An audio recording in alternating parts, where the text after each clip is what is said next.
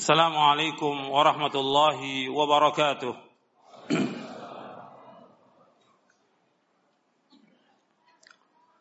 إن الحمد لله نحمده ونستعينه ونستغفره ونعوذ بالله من شرور أنفسنا ومن سيئات أعمالنا. من يهده الله فلا مضل له ومن يضلل فلا هادي له. أشهد أن لا إله إلا الله وحده لا شريك له وأشهد أن محمدا عبده ورسوله. يا أيها الذين آمنوا اتقوا الله حق تقاته ولا تموتن إلا وأنتم مسلمون.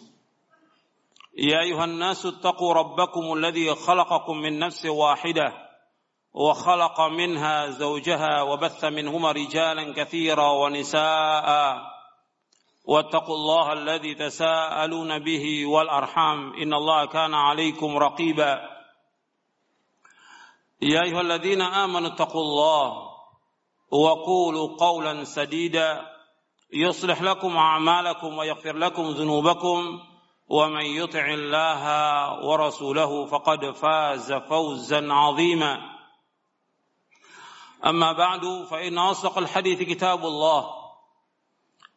وخير الهدي هدي محمد صلى الله عليه وعلى آله وسلم وشر الأمور محدثاتها وكل محدثة بدعة وكل بدعة ضلالة وكل ضلالة في النار. أيها الإخوة أعزكم الله kepada bapak, ibu-ibu, ikhwan dan akhwat yang mudah-mudahan dirahmati oleh Allah Subhanahu wa taala. Alhamdulillah kita bersyukur kepada Allah Subhanahu wa taala atas segala nikmat yang Allah karuniakan kepada kita. Nikmat iman, nikmat Islam, nikmat sehat, nikmat afiat, nikmat dijauhkan oleh Allah dari berbagai macam malapetaka. Nikmat diberikan hidayah di atas sunnah Nabi sallallahu alaihi wa ala alihi wasallam. Kita bersyukur kepada Allah SWT diberikan hidayah di atas sunnah Nabi sallallahu alaihi wasallam. Ini merupakan nikmat yang paling besar setelah kita diberikan hidayah oleh Allah di atas Islam. Islam dan sunnah. Ini merupakan nikmat yang paling besar yang wajib kita syukuri. Yang nikmat ini lebih baik dari dunia dan seisinya. Bahwa ketika kita diberikan hidayah di atas Islam, diberikan hidayah di atas sunnah, maka kita mendapatkan kenikmatan yang paling nikmat. Yang wajib kita syukuri.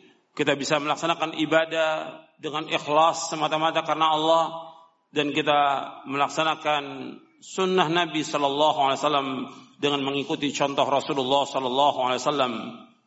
Ini merupakan nikmat yang setiap ibadah kita yang kita lakukan apabila kita mengikuti syaratnya ikhlas dan ittiba maka akan mendapatkan ganjaran dari Allah taala.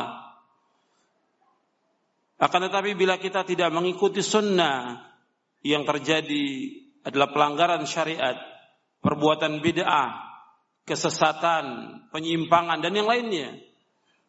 Yang kita juga tidak tahu ibadah kita diterima atau tidak. Yang sudah jelas menurut hadis Nabi sallallahu alaihi wasallam apabila kita melakukan satu ibadah yang Nabi enggak contohkan, maka amalan itu tertolak, sudah jelas tertolak.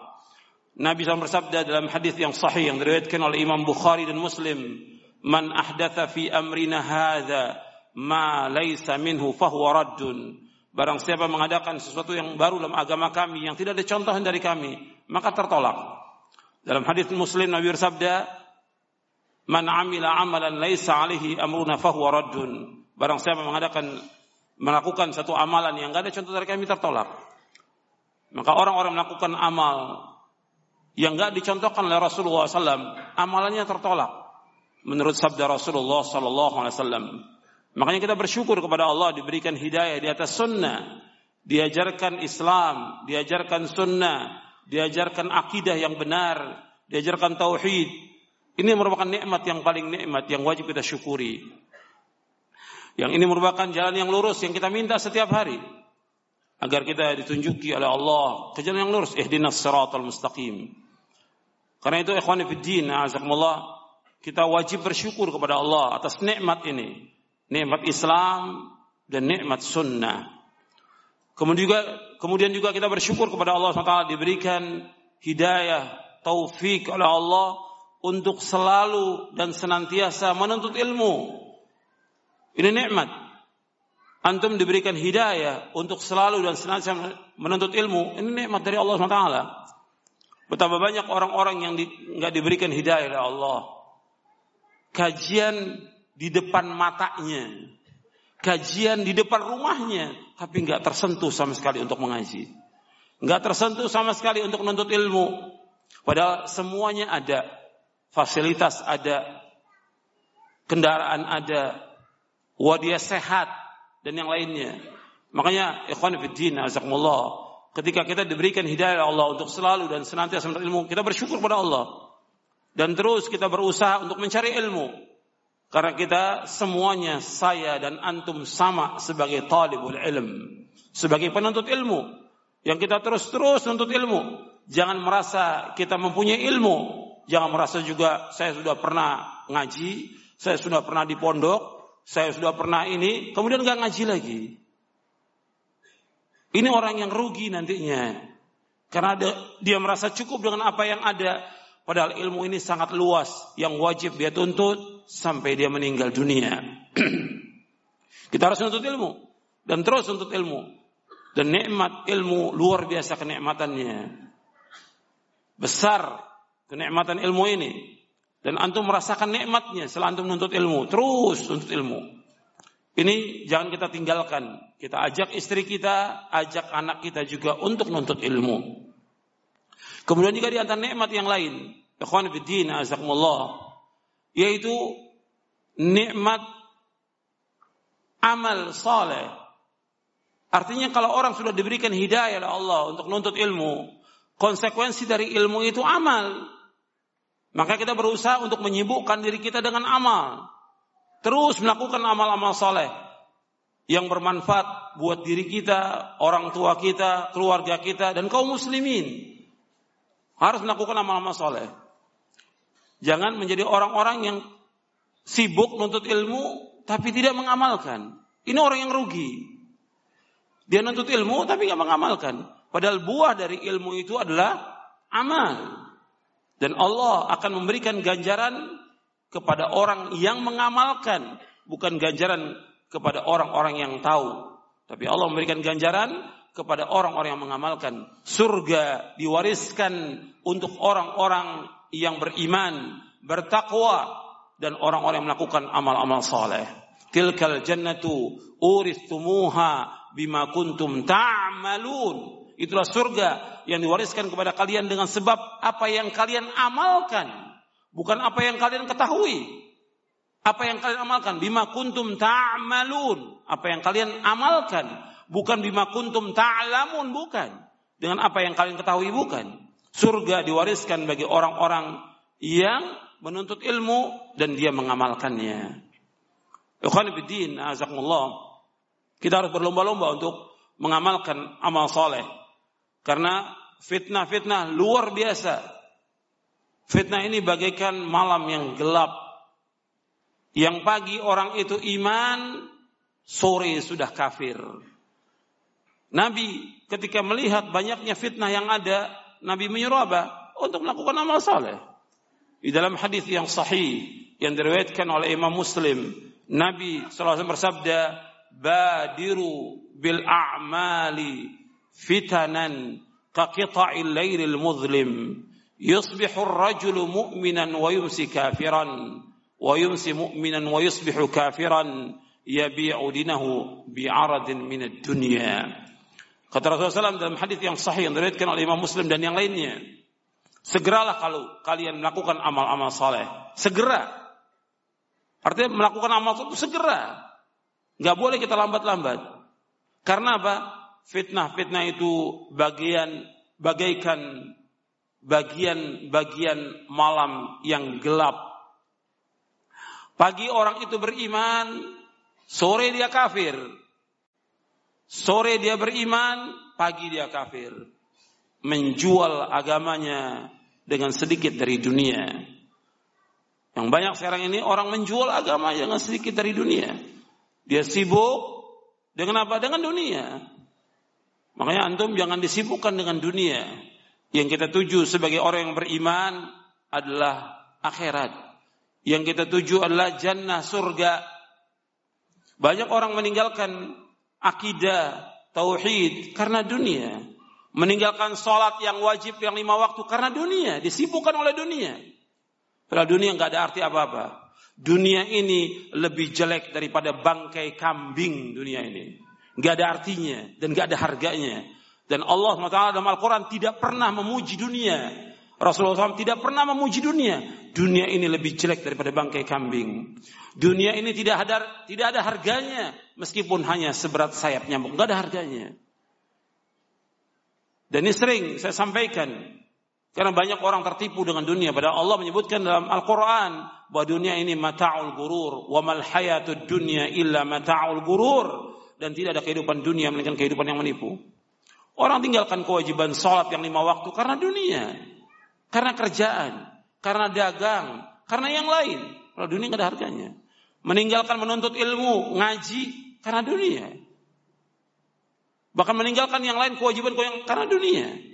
Kalau dunia nggak ada harganya. Nabi pernah melewati seekor bangkai kambing yang cacat telinganya. Kemudian Nabi tawarkan kepada para sahabat radhiyallahu ajmain, siapa di antara kalian yang mau membeli bangkai kambing ini?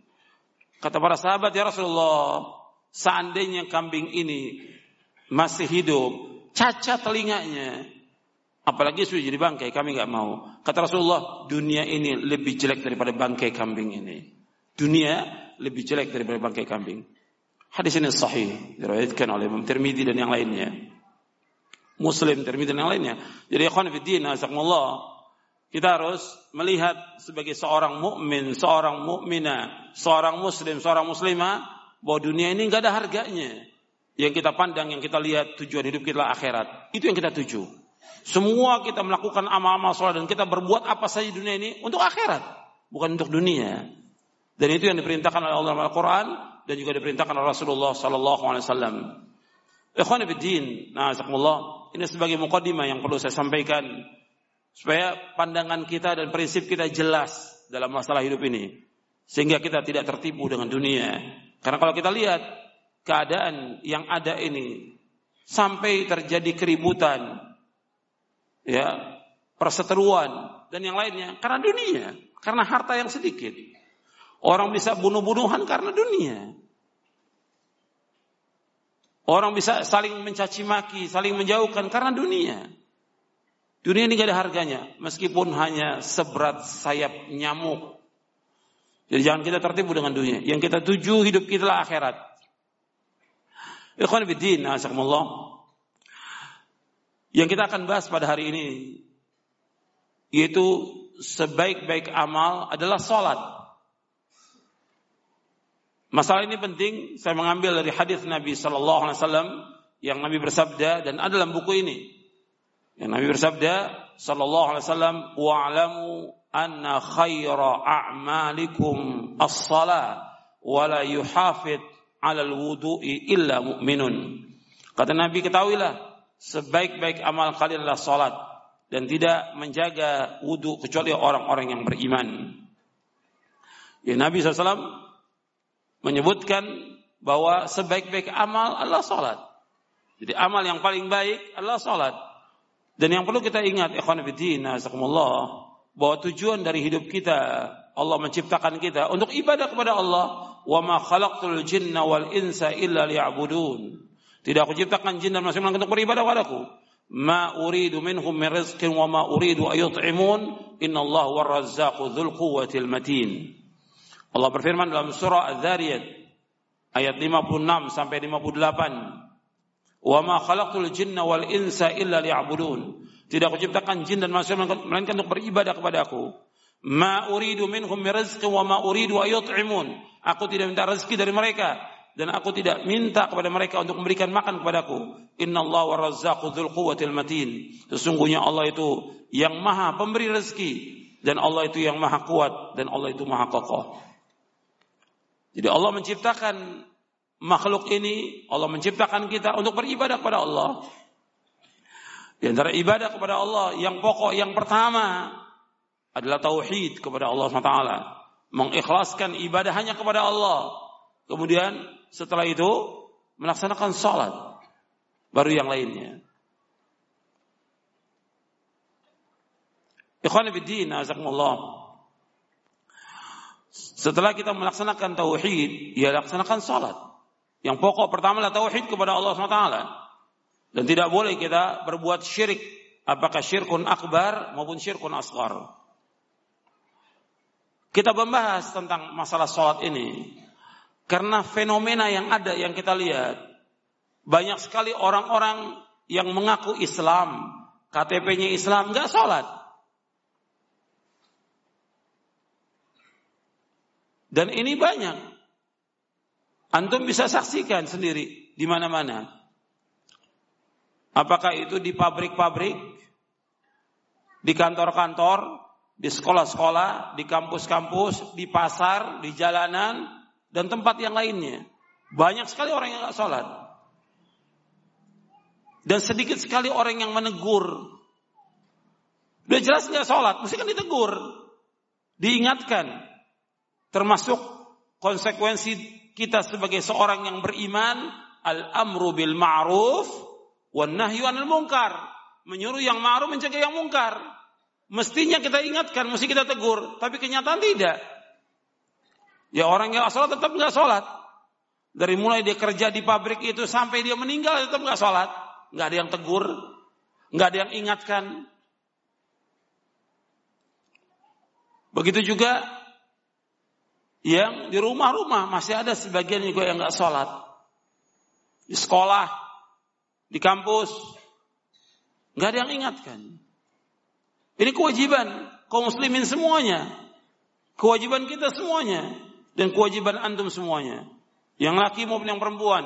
Untuk mengingatkan. Nggak boleh dibiarkan. Bagaimana supaya mereka menegakkan sholat yang lima waktu. Ini wajib. Yang merupakan fardu ain. Bagi laki-laki nggak bisa ditinggalkan sampai dia mati. Kalau perempuan ada masa yang dia tidak sholat, ketika dia haid, ketika dia nifas, nggak sholat. Tapi untuk laki-laki wajib dia sholat. Hatta orang yang sedang sakit tetap wajib sholat. Yang perempuan juga demikian. Kalau dia tidak haid dan dia tidak nifas, dalam keadaan bagaimanapun juga dia wajib sholat. Nggak boleh tinggalkan. Hatta dia sakit, hatta dia safar, Hatta dia naik kereta, naik bis, naik pesawat, wajib dia sholat.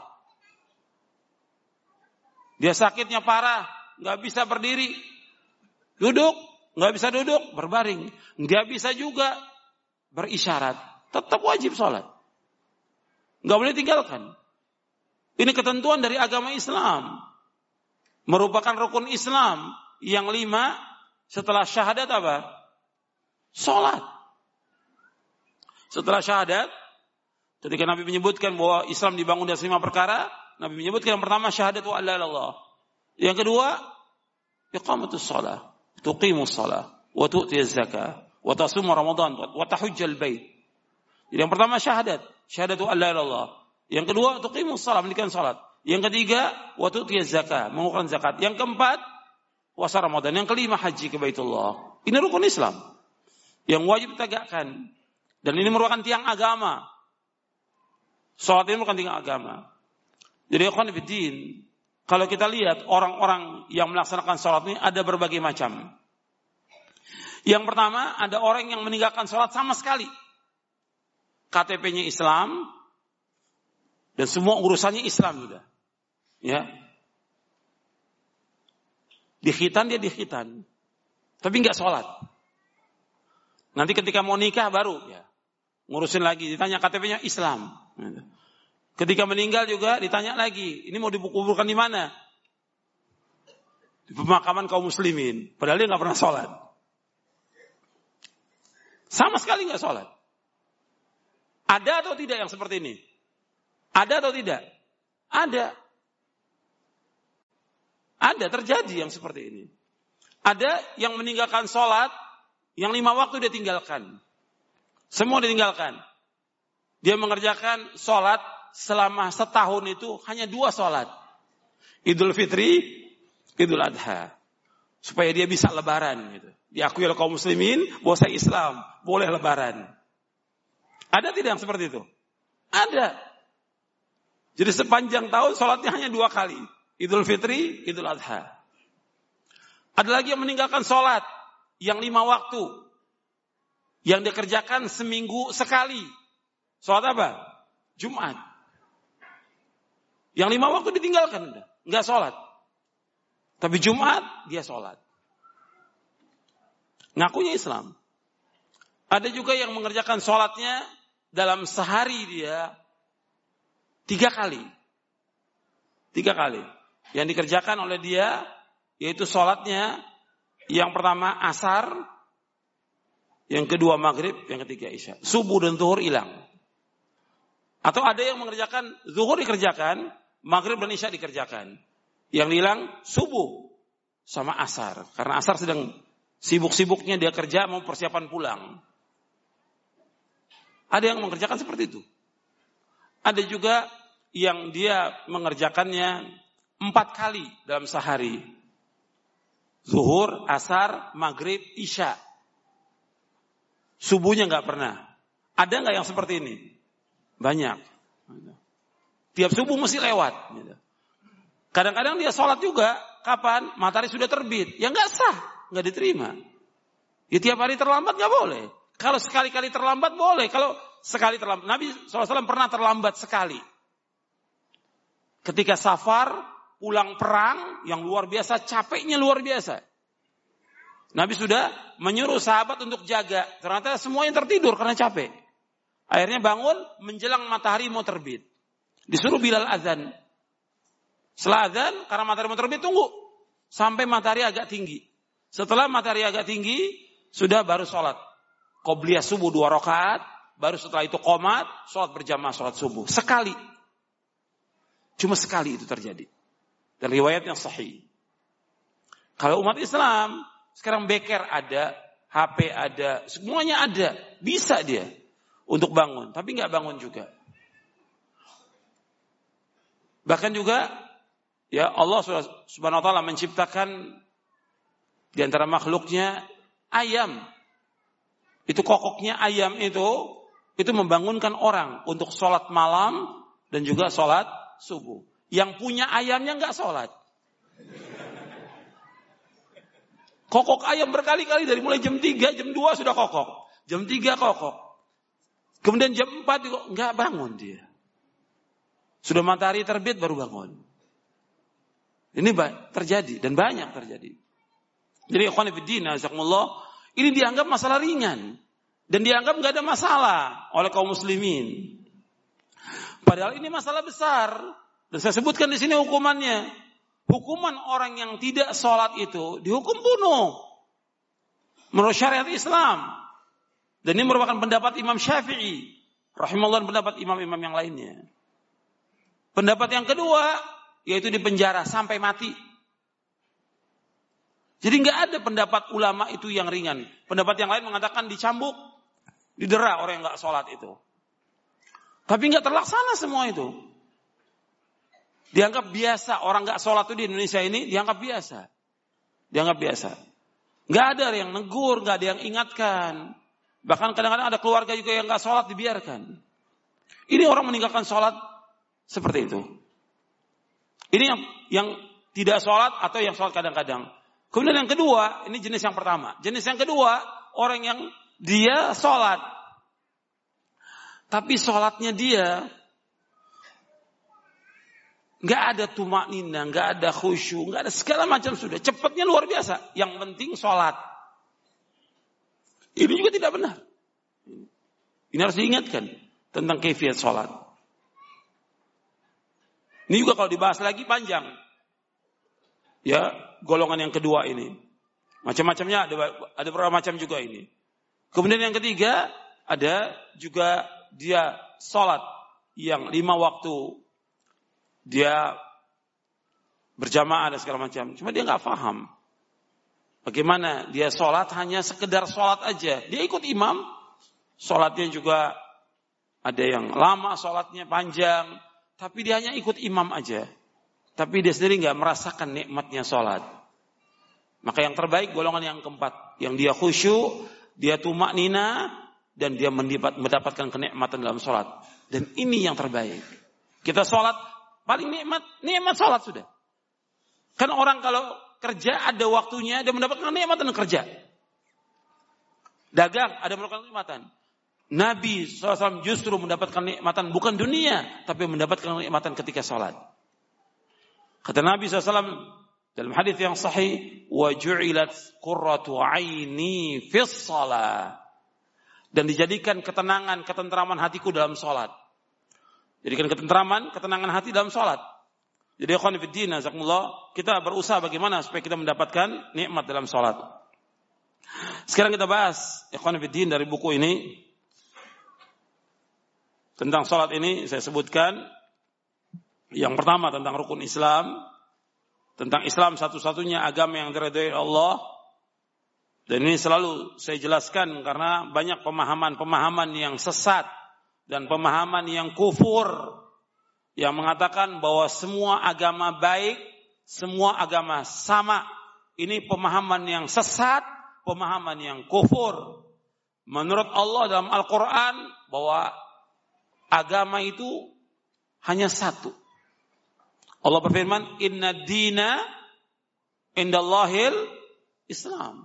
Sesungguhnya agama yang diredoi di Allah hanya satu. Agama apa? Islam. Allah juga berfirman, "Wa may yabtaghi ghairal islami dinan fala yuqbala min wa huwa fil akhirati minal khasirin." Barang siapa mencari agama selain Islam enggak akan diterima oleh Allah dan di akhirat termasuk orang-orang yang merugi. Ini keyakinan yang wajib kita yakini bahwa Islam hanya satu agama. Selain Islam enggak akan diterima. Yahudi, Nasrani, Hindu, Buddha, Konghucu, agama yang enggak akan diterima oleh Allah. Yang diterima Islam yang dibawa oleh Rasulullah SAW yang dipahami oleh sahabat dan diamalkan oleh mereka. Ini Islam yang diterima. Itu wajib kita yakini. Saya yakin yakinnya. Gak ada dalam Islam agama itu semuanya sama, semuanya baik, semuanya benar. Ini pemahaman yang sesat dan kufur. Bahwa agamanya satu yang diterima Allah, agama Islam. Saya Islam gak diterima oleh Allah SWT. Kemudian juga yang perlu anda perhatikan lagi bahwa Nabi SAW menyebutkan bahwa orang yang sudah mendengar diutus Nabi Muhammad SAW, kemudian dia tidak masuk Islam, maka dia pasti menjadi penghuni neraka. Pasti. Antum lihat hadisnya di halaman 15. Antum lihat di halaman 15. Walladhi, Nabi SAW bersabda, Walladhi nafsu Muhammadin biadihi, la yasma'u bi ahadun min hadhil ummati yahudiyun, nasraniyun thumma yamut wa lam yu'min billadhi ursiltu bihi illa kana min ashabin nar. Demi Rabb yang diri Muhammad berada di tangannya, tidaklah mendengar seseorang dari umat Yahudi Nasrani tentang diutusnya aku. Kemudian dia mati dalam keadaan tidak beriman dengan apa yang aku diutus dengannya, ini saya dia termasuk penghuni neraka. Hadis ini sahih diriwayatkan oleh Imam Muslim dari sahabat Abu Hurairah. Jadi orang kalau dia tidak masuk ke dalam agama Islam, ya pasti menjadi penghuni neraka. Kita harus yakin. Orang yang tidak masuk dalam agama Islam setelah diutusnya Nabi Muhammad SAW, maka dia pasti menjadi penghuni neraka. Kalau dia mati dalam keadaan kafir, maka dia pasti menjadi penghuni neraka. Kemudian ya khonifuddin, azakumullah. Adapun yang kedua, Poin yang kedua tentang Islam dibangun di atas lima rukun. Ini sudah saya jelaskan tadi, yaitu rukun Islam yang lima. Ini semua wajib dilaksanakan. Nabi bersabda, "Bunil Islamu ala khamsin." Syahadati an la ilaha illallah wa anna Muhammad Rasulullah wa iqamis salah wa ita'iz zakah wal haji wa sawmi Ramadan. Bahwa Islam dibangun di atas lima perkara. Kata Rasulullah SAW, bahwa Islam dibangun di atas lima perkara. Syahadat, asyhadu an la ilaha illallah wa asyhadu anna Muhammad Rasulullah yang kedua mendirikan salat. Yang ketiga menunaikan zakat, mengeluarkan zakat. Yang keempat haji, yang kelima puasa Ramadan. Dalam riwayat yang lain disebutkan puasa Ramadan lebih dahulu, baru setelah itu haji. Dan riwayat ini sahih dari Imam Bukhari, Muslim dan yang lainnya. Kemudian ikhwan fillah, di pembahasan yang ketiga tentang kedudukan sholat dalam Islam. Kedudukan sholat dalam Islam ini punya kedudukan yang tinggi dalam Islam. Yang pertama tadi merupakan rukun Islam. Yang kedua, kemudian juga sholat merupakan tiang daripada agama ini. Sholat juga yang pertama dihisap nanti pada hari kiamat. Dan sholat merupakan sebaik-baik amal. Nabi SAW bersabda, Rasul amri al-islamu wa amuduhu as-salatu wa zirwatu sanamihi al-jihadu fi sabilillah. Rasulullah, Rasulullah SAW bersabda bahwa pokok perkara adalah Islam. Tiangnya adalah salat. Dan puncaknya adalah jihad di jalan Allah. Ini riwayat yang sahih. Dari Imam Ahmad, Tirmidzi, dan Ibnu Majah. Kemudian hadis Nabi SAW, Nabi bersabda, Saddidu, wa qaribu, wa'malu, wa khayyiru, wa'lamu anna khaira a'malikum as-salah. Wa la yuhafid 'alal wudu. Antum lihat di halaman 24. Di halaman 24 Nabi SAW bersabda saddidu.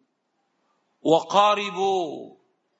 wa'malu wa khayyiru wa'lamu anna khaira a'malikum as-salah wala yuhafid 'alal wudu'i illa mu'minun.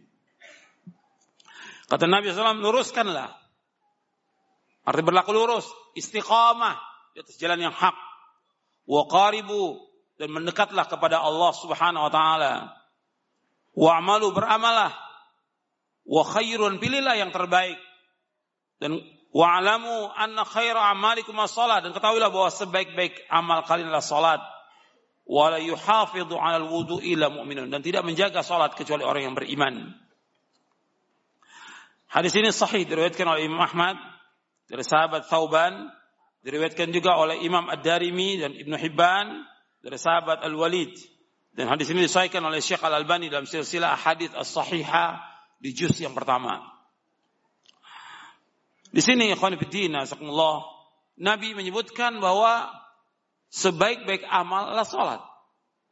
Makanya ini tiang agama yang harus kita laksanakan setiap hari.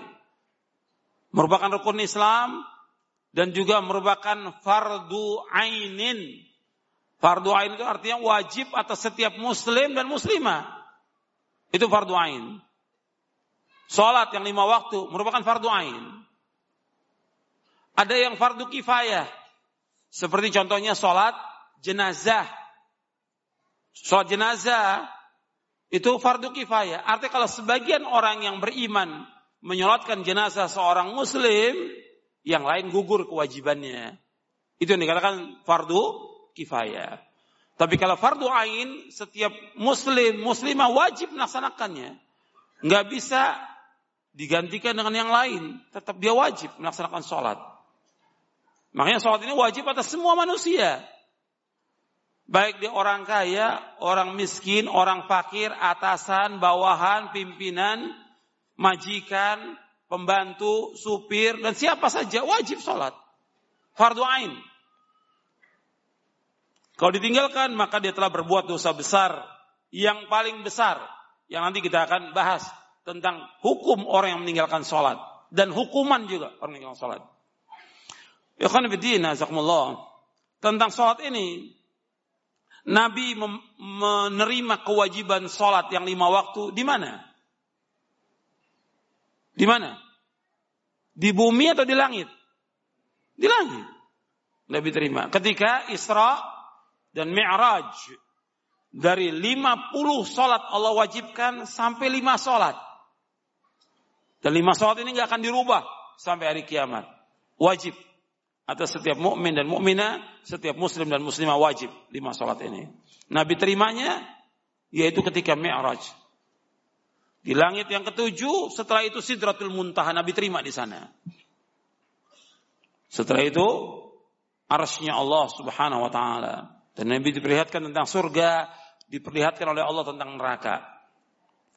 Dan riwayat tentang Isra dan Mi'raj Nabi sahih. Dan ini wajib diimani. Kemudian juga yang perlu diperhatikan Isra Mi'raj ini diwajibkan tentang salat, menunjukkan tentang pentingnya masalah sholat.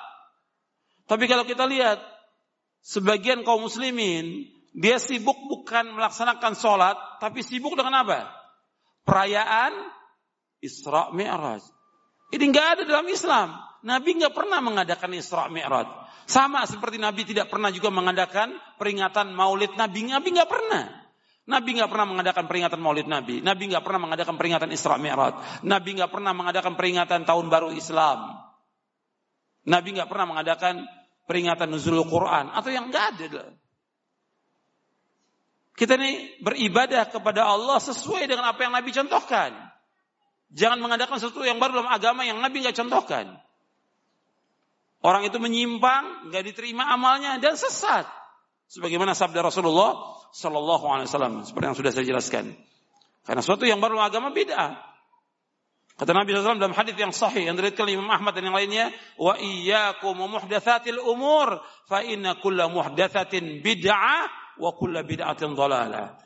Jauhkan dari kalian setiap perkara-perkara yang baru karena setiap perkara yang baru dalam agama inilah bid'ah dan setiap bid'ah adalah sesat. Jadi jangan kita adakan. Yang Nabi nggak contohkan jangan diadakan. Ya sekarang Nabi terima ketika Mi'raj sholat. Maka laksanakan yang lima waktu ini. Wajib kita laksanakan. Sholat yang lima waktu. Dan ini merupakan kewajiban atas setiap muslim dan muslimah. Dan ikhwanifiddin, azakumullah, sholat ini harus kita laksanakan dengan ikhlas semata-mata karena Allah. Maka Allah menyebutkan di dalam Al-Quran, di samping sholat dengan zakat dikaitkan, juga Allah kaitkan antara sholat dengan kurban. Fasolli li rabbika wanhar. Sholatlah karena Allah, karena Rabbmu dengan ikhlas dan juga berkorban juga karena Allah SWT. Kalau ayat-ayat yang lain banyak. Wa aqimu salawatuz zakat. Dirikan sholat, keluarkan zakat. Menunjukkan tentang pentingnya masalah sholat. Dan yang pertama dihisap pada hari kiamat masalah sholat. Sabda Nabi SAW, awalu ma yuhasabu bil abdu yaumal qiyamati as-salah. Yang pertama dihisap dari kiamat masalah salat. Yang Nabi juga suruh ajarkan istri kita, anak kita apa? Salat. Tujuh tahun disuruh salat, bukan disuruh puasa. Atau yang lainnya, tapi salat. Makanya Nabi SAW bersabda, Muru auladakum bis salati wahum abna'u sab'i sinin wadribuhum alaiha wahum abna'u ashrin wa farriqu bainahum fil madaji.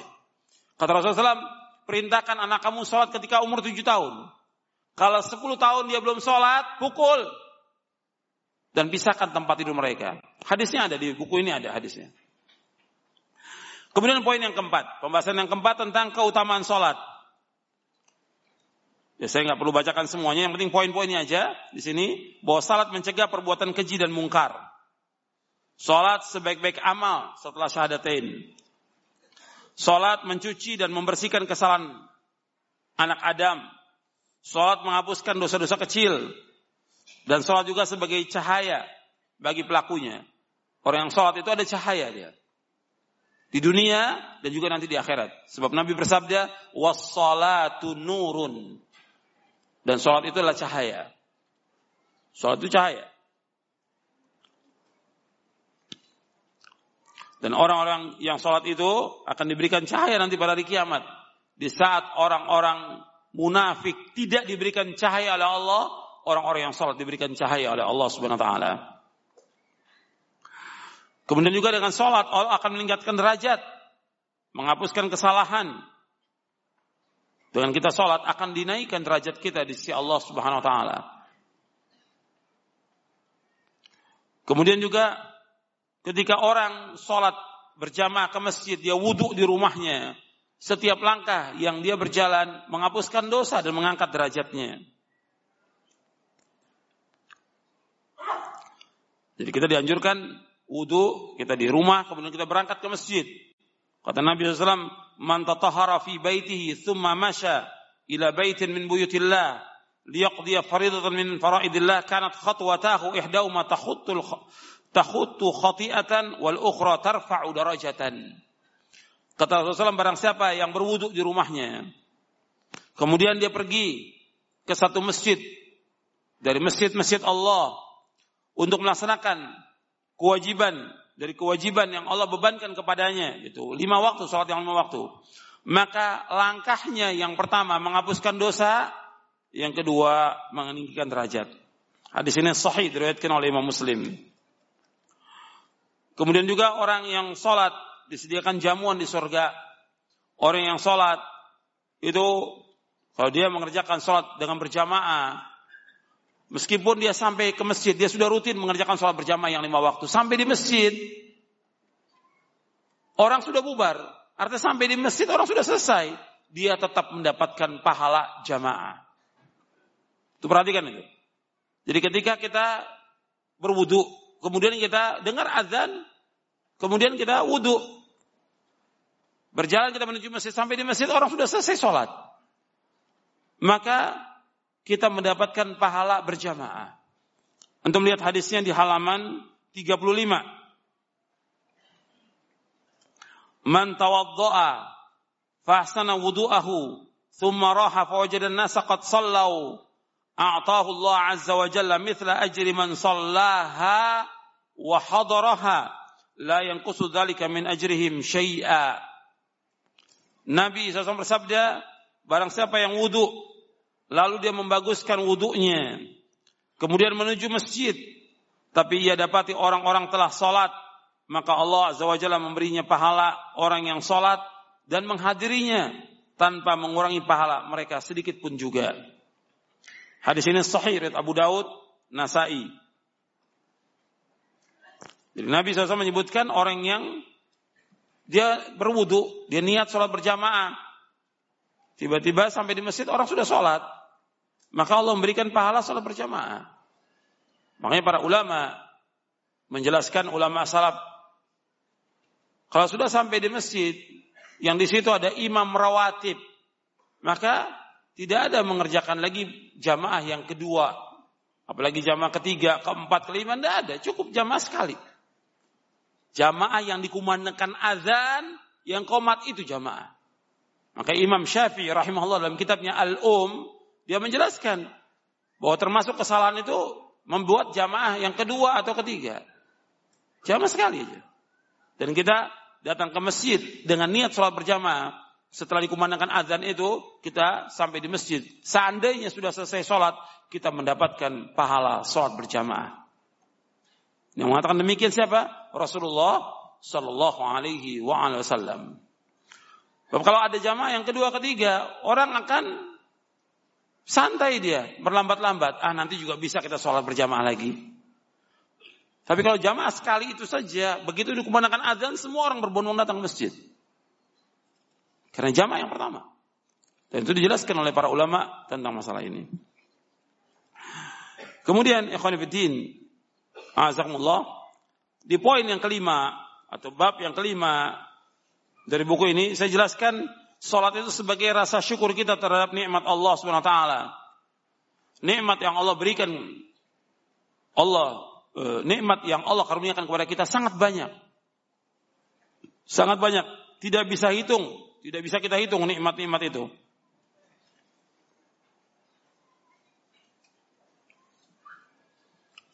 Jadi nikmat yang Allah berikan kepada kita sangat banyak. Kalau kita lihat dari tubuh kita aja, kita belum bisa bersyukur kepada Allah atas nikmat mata. Meskipun kita sholat seumur hidup. Nikmat telinga, nikmat hidung, nikmat lisan, nikmat akal, nikmat hati, nikmat tangan, dan yang lainnya. Semua itu nikmat dari Allah. Belum lagi yang lain. Itu baru yang ada pada tubuh kita. Belum udara, oksigen, gratis kita dikasih air. Belum lagi makanan dan yang lainnya. Maka Allah menyebutkan di dalam surah Ibrahim, wa atakum min kulli ma sa'altumuh wa in ta'udu ni'matallahi la tuhsuha innal insana ladzalumun kafar. Dalam surah Ibrahim ayat 34. Wa atakum min kulli ma sa'altumuh dan Allah memberikan apa saja yang kamu minta. Wa in ta'udu ni'matallahi la tuhsuha. Seandainya kalian menghitung nikmat Allah, kalian enggak dapat menghitung nikmat itu. Innal insana dzalumun kafar. Sungguhnya manusia itu sangat zalim dan sangat kufur, tidak berterima kasih kepada Allah. Dalam surah Ibrahim ayat 34. Jadi ikhwan fillah, zakumullah, salat ini merupakan syukur kita kepada Allah SWT. Makanya kita wajib mensyukuri dan Allah menurunkan harta memberikan harta kepada kita untuk apa? agar kita menegakkan sholat. Allah memberikan harta kepada kita. Tujuannya apa? Agar kita menegakkan sholat, mengeluarkan zakat, beribadah kepada Allah. Antum lihat hadisnya. Ini babnya jauh ya, di bab yang ke-17. Jadi Allah memberikan harta kepada kita. Tujuannya apa? Supaya kita sholat. Antum lihat di bab yang ke-17 di halaman 111. Antum lihat di bab 17 di halaman 111. Nabi sallallahu alaihi wasallam bersabda kata Nabi sallallahu alaihi wasallam beliau bersabda innallaha qal إنا أنزلنا المال لإقام الصلاة وإيتاء الزكاة. ولو كان لابن آدم واد لأحب أن يكون إليه ثان. ولو كان لو واديا لأحب أن يكون إليهما ثالث. ولا يملأ جوف ابن آدم إلا التراب. ثم يتوب الله على من تاب. Kata Nabi SAW, Allah berfirman, kalau hadis seperti ini namanya hadis Qudsi. Hadis Qudsi. Artinya Nabi SAW bersabda, kemudian Nabi sebutkan bahwa Allah berfirman. Ini hadis kudsi. Allah berfirman, sungguhnya kami menurunkan harta agar manusia menegakkan sholat. Allah memberikan harta kepada kita semuanya tujuannya agar manusia menegakkan sholat. Agar manusia mengeluarkan zakat.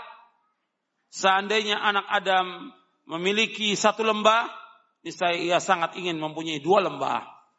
Seandainya ia telah memiliki dua lembah, niscaya ia sangat ingin memiliki tiga lembah.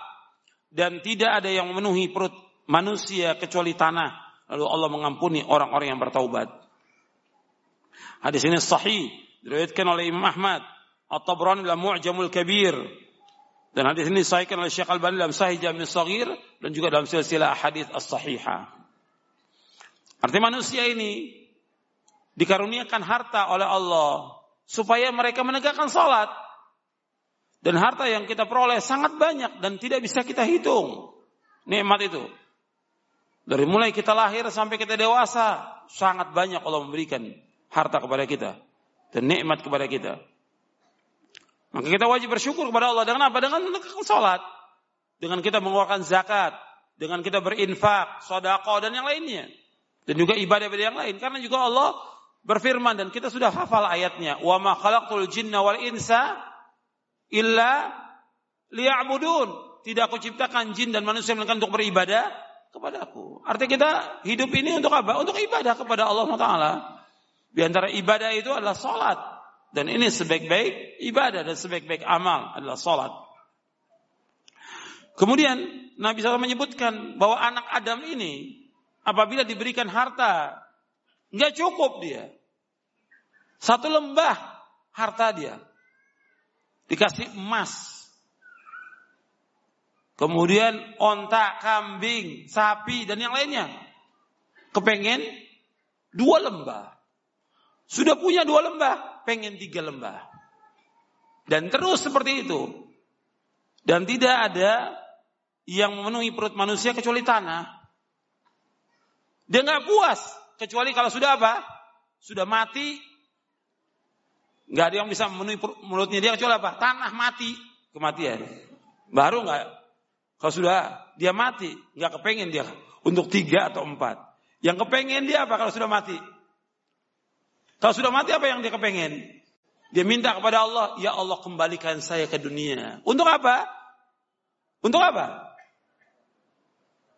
Untuk cari harta lagi, untuk dapat kerjaan, untuk punya rumah, untuk punya mobil yang mewah. Untuk apa? Untuk apa? Untuk beramal soleh yang dia minta. Yang diminta oleh dia beramal soleh. Tapi karena dia sudah sudah mati, sudah nggak bisa lagi untuk kembali ke dunia. Maka rugi dan menyesal dia.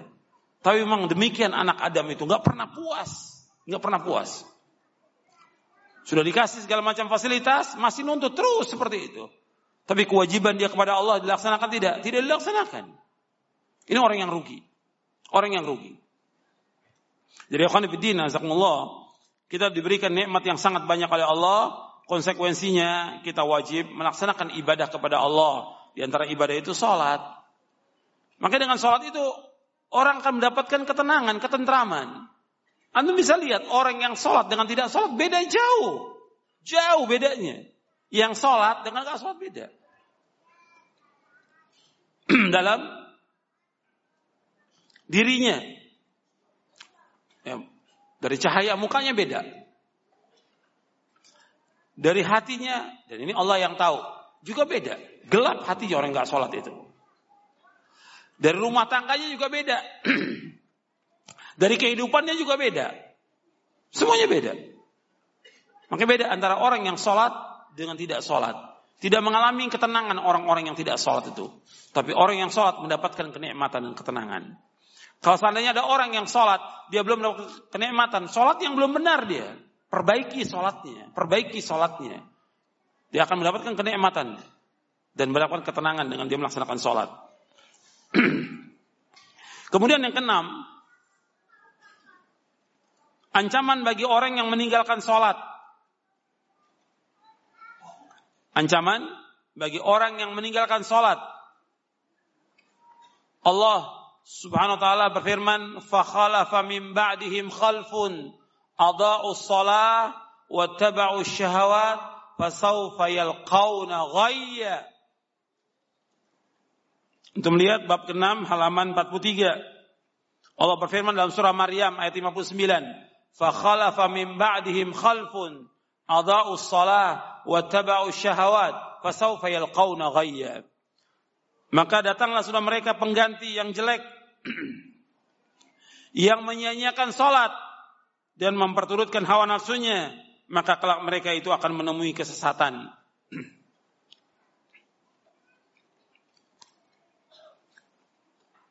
Jadi orang yang tidak sholat itu dia pasti sesat sudah. Orang yang sholat pasti sesat. Dan juga ada mufassirin menafsirkan ghai fasaufa yalqauna ghayya ghayya itu diartikan sebagian mufassirin mengartikan lembah yang ada di neraka jahanam. Itu dikhususkan bagi siapa? Bagi orang-orang yang tidak sholat. Sama dengan neraka sakor. Sauslihi sakor. Kami akan masukkan di neraka sakor. Qalu lam nakum minal musallin. Kenapa kami masuk neraka sakor? Lam nakum minal musallin. Karena kami tidak termasuk orang yang sholat. Jadi orang-orang yang tidak sholat itu dimasukkan ke neraka sakor. Seperti Allah berfirman, Ma salakakum fi sakor Qalu lam nakum minal musallin. Jadi ditanya, kenapa kalian masuk neraka sakor? Mereka jawab, lam nakum minal musallin. Kami tidak termasuk orang yang sholat. Jadi orang-orang yang tidak sholat akan dimasukkan oleh Allah ke dalam neraka. Ini ancaman. Mesti bagi orang-orang yang tidak sholat, bertobat dia kepada Allah. Kesempatan sekarang masih hidup ini tobat. Jangan tunda lagi.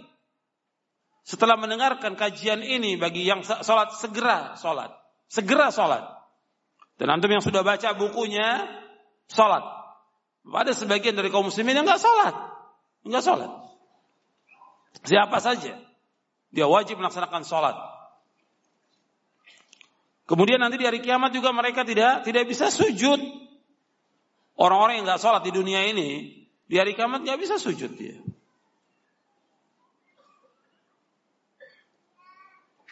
Allah menyebutkan yauma an saqi wa yud'auna ila sujudi fala yastati'un.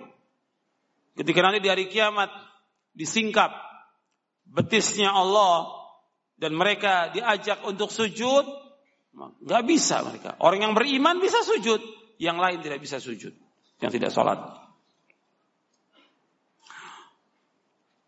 Jadi ancaman bagi orang yang sholat itu berat. Nanti kita akan bahas tentang hukum orang yang meninggalkan sholat. Dan kemudian nanti yang kedelapan tentang hukumannya. Hukum orang yang meninggalkan sholat. Ini para ulama ada dua pendapat dalam masalah ini. Tentang hukum orang yang meninggalkan sholat. Sebagian dari para ulama berpendapat orang yang meninggalkan sholat satu kali sholat yang wajib lima waktu dalam sehari atau lima kali sholat, maka kafir dia keluar dari Islam. Itu sehari aja, sekali aja. Apalagi sehari, apalagi tiap hari meninggalkan sholat, kafir dia. Ini pendapat yang pertama. Pendapat yang kedua,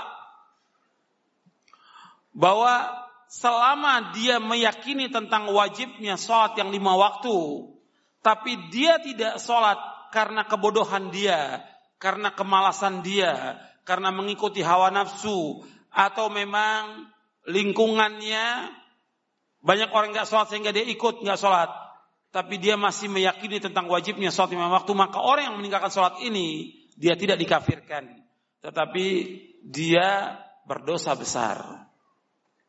Dan dia melakukan dosa besar yang paling besar. Jadi ada dua pendapat. Pendapat yang pertama, di antara ulama berpendapat bahwa orang yang tidak sholat, meskipun dia mengakui tentang wajibnya sholat, tapi dia nggak sholat kafir. Itu pendapat yang pertama. Dasarnya apa? Itu berapa hadis Nabi. Di antara Nabi bersabda, Inna baina rajuli wa baina syirki wal kufri tarkas salah. Sesungguhnya antara seseorang dengan kesyirikan dan kekufuran meninggalkan sholat. Hadis ini sahih dari Muslim, Abu Daud, Tirmidzi dan Ibnu Majah dari sahabat Jabir bin Abdullah radhiyallahu anhu. Kemudian juga hadis Buraidah Nabi Nabi SAW bersabda, "Al ahdu alladhi bainana wa bainahumus shalah, faman tarakaha faqad kafara." Perjanjian antara kami dengan mereka salat, barang siapa meninggalkan salat, maka dia telah kafir. Hadis ini sahih. Diriwayatkan oleh Imam Ibnu Majah, Tirmizi dan Nasai. Kemudian juga hadis Tauban lagi. Hadis Tauban Nabi bersabda sallallahu alaihi wasallam bainal abdi wa bainal kufri wal imani as-salah fa in tarakaha faqad asyraka. Dari Tauban ia berkata telah bersabda Rasulullah SAW antara seorang dengan kekafiran dan iman adalah sholat. Barang siapa meninggalkannya maka dia telah masuk kepada kesyirikan. Hadis ini sahih diriwayatkan oleh Imam At-Tabari dengan sanad yang sahih dalam kitabnya Syarah Usul I'tiqad Ahli Sunnah wal Jamaah. Disesuaikan oleh Syekh Al-Albani dalam Sahih At-Targhib wa Tarhib. Ini pendapat yang mengatakan orang yang meninggalkan sholat kafir. Ini pendapat yang pertama.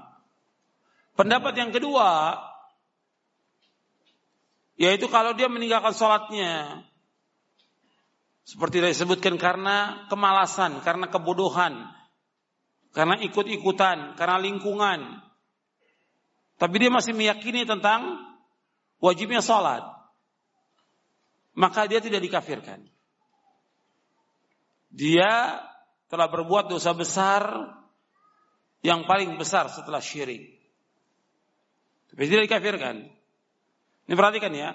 Ini saya berbicara tentang perbedaan yang pertama ulama menyebutkan yang meninggalkan sholat dia masih meyakini kewajiban yang meninggalkan sholat kafir.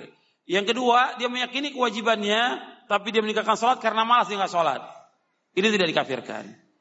Tapi seluruh ulama sepakat kalau orang meninggalkan sholat karena dia mengingkari tentang wajibnya sholat. Sepakat para ulama semuanya tentang apanya? Kafir keluar dari Islam. Perhatikan ini. Ya, kalau ada orang berpendapat bahwa sholat itu nggak wajib bagi saya, sholat itu nggak wajib. Seperti ada tokoh-tokoh torekot berpendapat, saya ini sudah tingkatannya wali. Nggak wajib sholat, kafir dia. Dia wali betul, tapi wali syaitan. Wali, tapi wali syaitan dia. Bab sholat wajib atas semua manusia, wajib.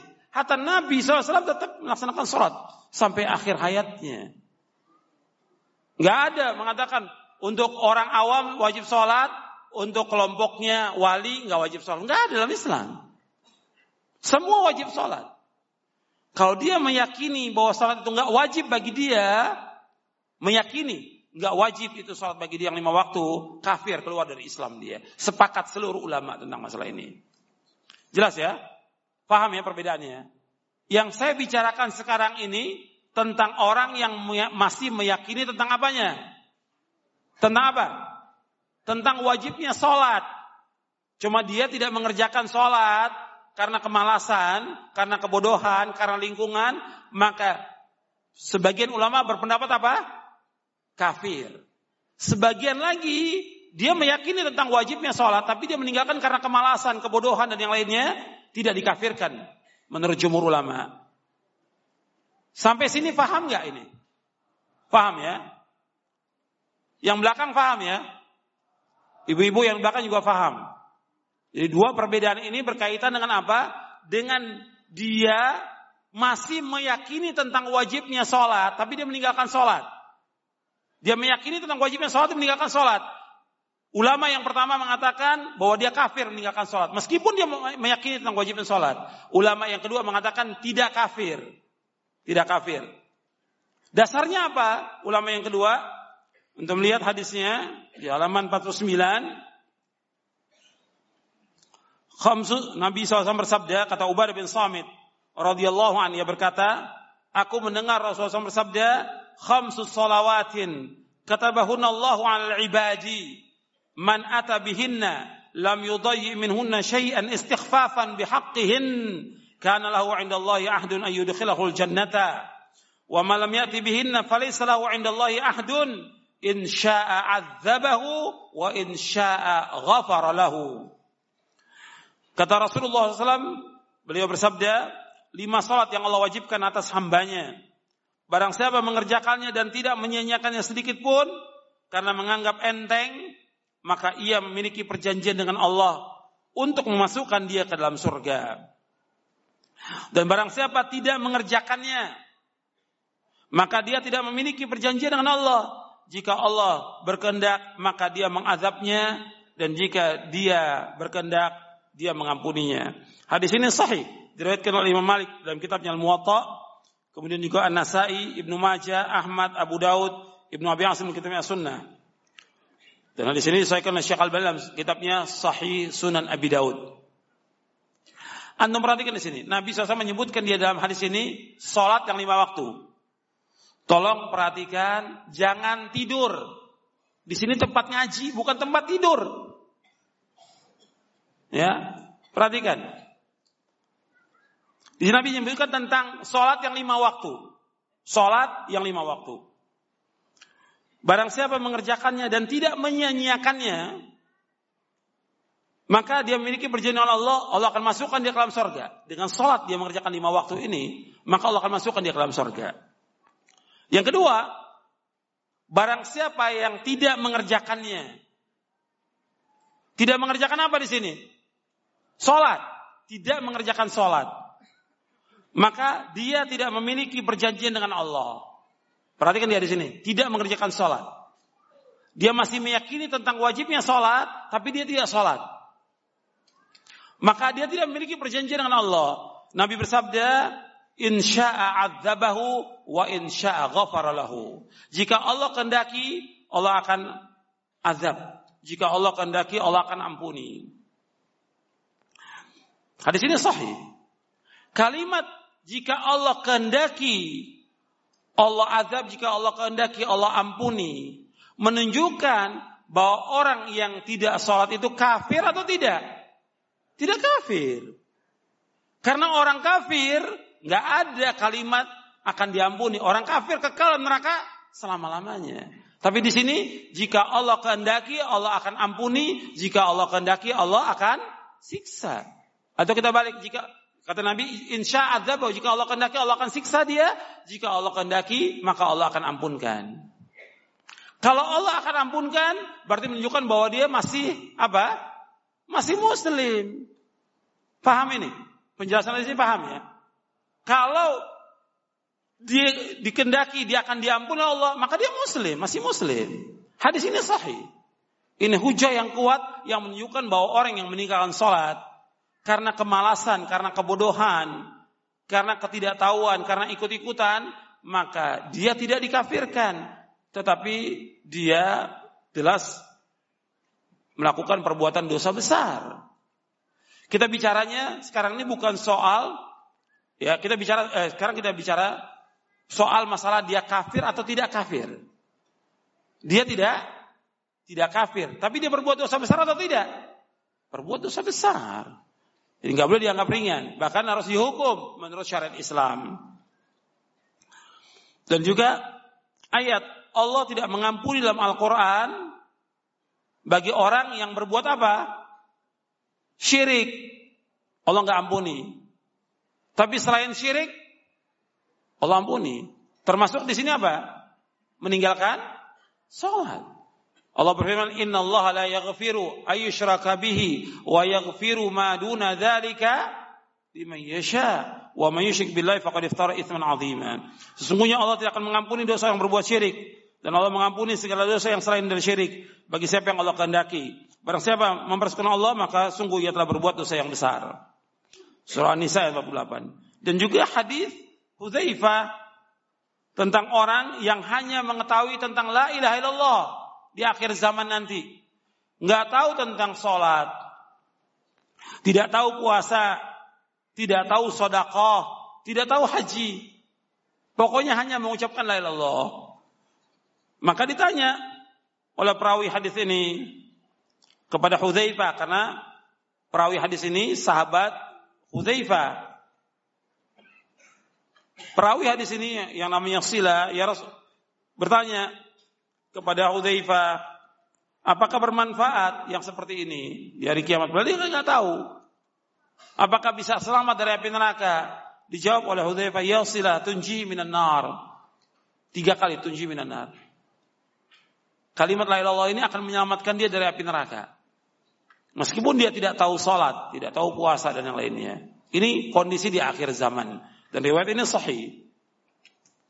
Jadi ini pembicaraan berkaitan dengan orang yang masih mengakui tentang wajibnya sholat yang lima waktu tapi dia tidak tidak sholat maka dia tidak tidak dikafirkan. Ini perhatikan ini. Bahwa kalau orang yang nggak sholat dikafirkan konsekuensinya berat. Sekarang kita lihat kaum muslimin ini banyak tidak yang tidak sholat. Banyak. Di pabrik-pabrik sini aja banyak yang nggak sholat. Ini kan komplek pabrik ini. Lebih dari 100 pabrik di sekitar ini. Di Egypt ini. Lebih dari 100 pabrik. Ya, daerah Cikarang ini. Lebih dari 100 pabrik. Sekarang setiap pabrik, berapa karyawannya. Dan berapa yang nggak sholat. Makanya ini harus terus didakwakan agar mereka sholat. Ini kewajiban ini. Pengurus majlis talim, pengurus pengajian, dan ustadz-ustadznya juga harus ingatkan. Tiap hari diingatkan tentang wajibnya sholat. Tauhid, sholat, ingatkan itu. Khutbah juga, kalau perlu khutbah Jumat, selama setahun, yang pertama tauhid, sholat. Tauhid, sholat, setahun. Tahun kedua, tauhid, sholat lagi. Tahun ketiga, tauhid, sholat lagi. Baru nanti setelah itu yang lainnya. Insya Allah punya pengaruh itu. Semua nanti sholat. Yang supirnya, yang satpamnya, yang lain semua sholat. Bahwa kenyataan banyak yang nggak sholat. Banyak yang nggak sholat. Yang kerja di sini bukan 100 200, puluhan ribu. Ya, dari lebih dari 100 pabrik. Makanya harus terus diingatkan. Kalau mau dikatakan kafir, konsekuensinya kalau dibilang kafir ya, banyak konsekuensinya. Umpamanya sekarang dia kafir, berarti kalau dia kafir, berarti otomatis cerai dengan istrinya. Orang muslimah boleh nggak kawin dengan orang kafir? Nggak boleh. Begitu dia nggak sholat sekali, kafir, cerai. dengan istrinya. Karena apa orang muslim nggak boleh kawin dengan orang kafir, tidak boleh. Ini berat konsekuensinya. Dengan dikatakan kafir. Kemudian juga kalau dikatakan kafir meninggalkan sholat, satu sholat, dua sholat, tiga sholat, atau lima sholat. Ulama yang mengatakan kafir juga berbeda pendapat dalam masalah ini. Ada yang mengatakan satu sholat, ada yang mengatakan lima sholat. Kalau umpamanya sekarang lima sholat dikerjakan, Lima sholat ditinggalkan. Hari ini sholat, besok nggak sholat. Kalau kafir, berarti besoknya lagi kalau dia mau sholat, syahadat atau tidak? Syahadat lagi, karena kafir. Iya tidak? Kemudian lagi, kalau dia meninggal dunia, meninggal dunia, meninggal. Karena kafir, disolatkan tidak? Nggak disolatkan. Kafir, nggak disolatkan. Kemudian juga dia tidak boleh dikuburkan di pemakaman kaum muslimin. Dari zaman Nabi SAW dan para sahabat, kuburan kaum muslimin dan kafir beda. Nggak boleh jadi satu, selama-lamanya tidak boleh. Jadi pemakaman kaum muslimin sendiri, kaum kafirin sendiri beda. Jadi kalau dia diketahui bahwa dia tidak sholat, kemudian dikatakan kafir, maka dimakamkan di pemakaman mana? Kaum kafirin. Tapi kenyataan ada nggak ya seperti itu? Tidak ada sepanjang sejarah. Tidak ada.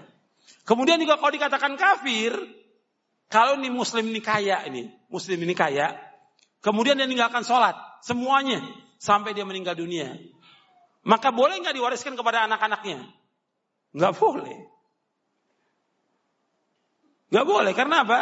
Nggak boleh orang kafir mewariskan kepada orang muslim, orang muslim nggak boleh mewariskan kepada orang kafir. Ini hadis Nabi yang sahih tentang ini. Jadi konsekuensi berat ketika mengatakan kafir itu berat. Maka yang ringan kita katakan dia muslim selama dia tidak mengingkari apa?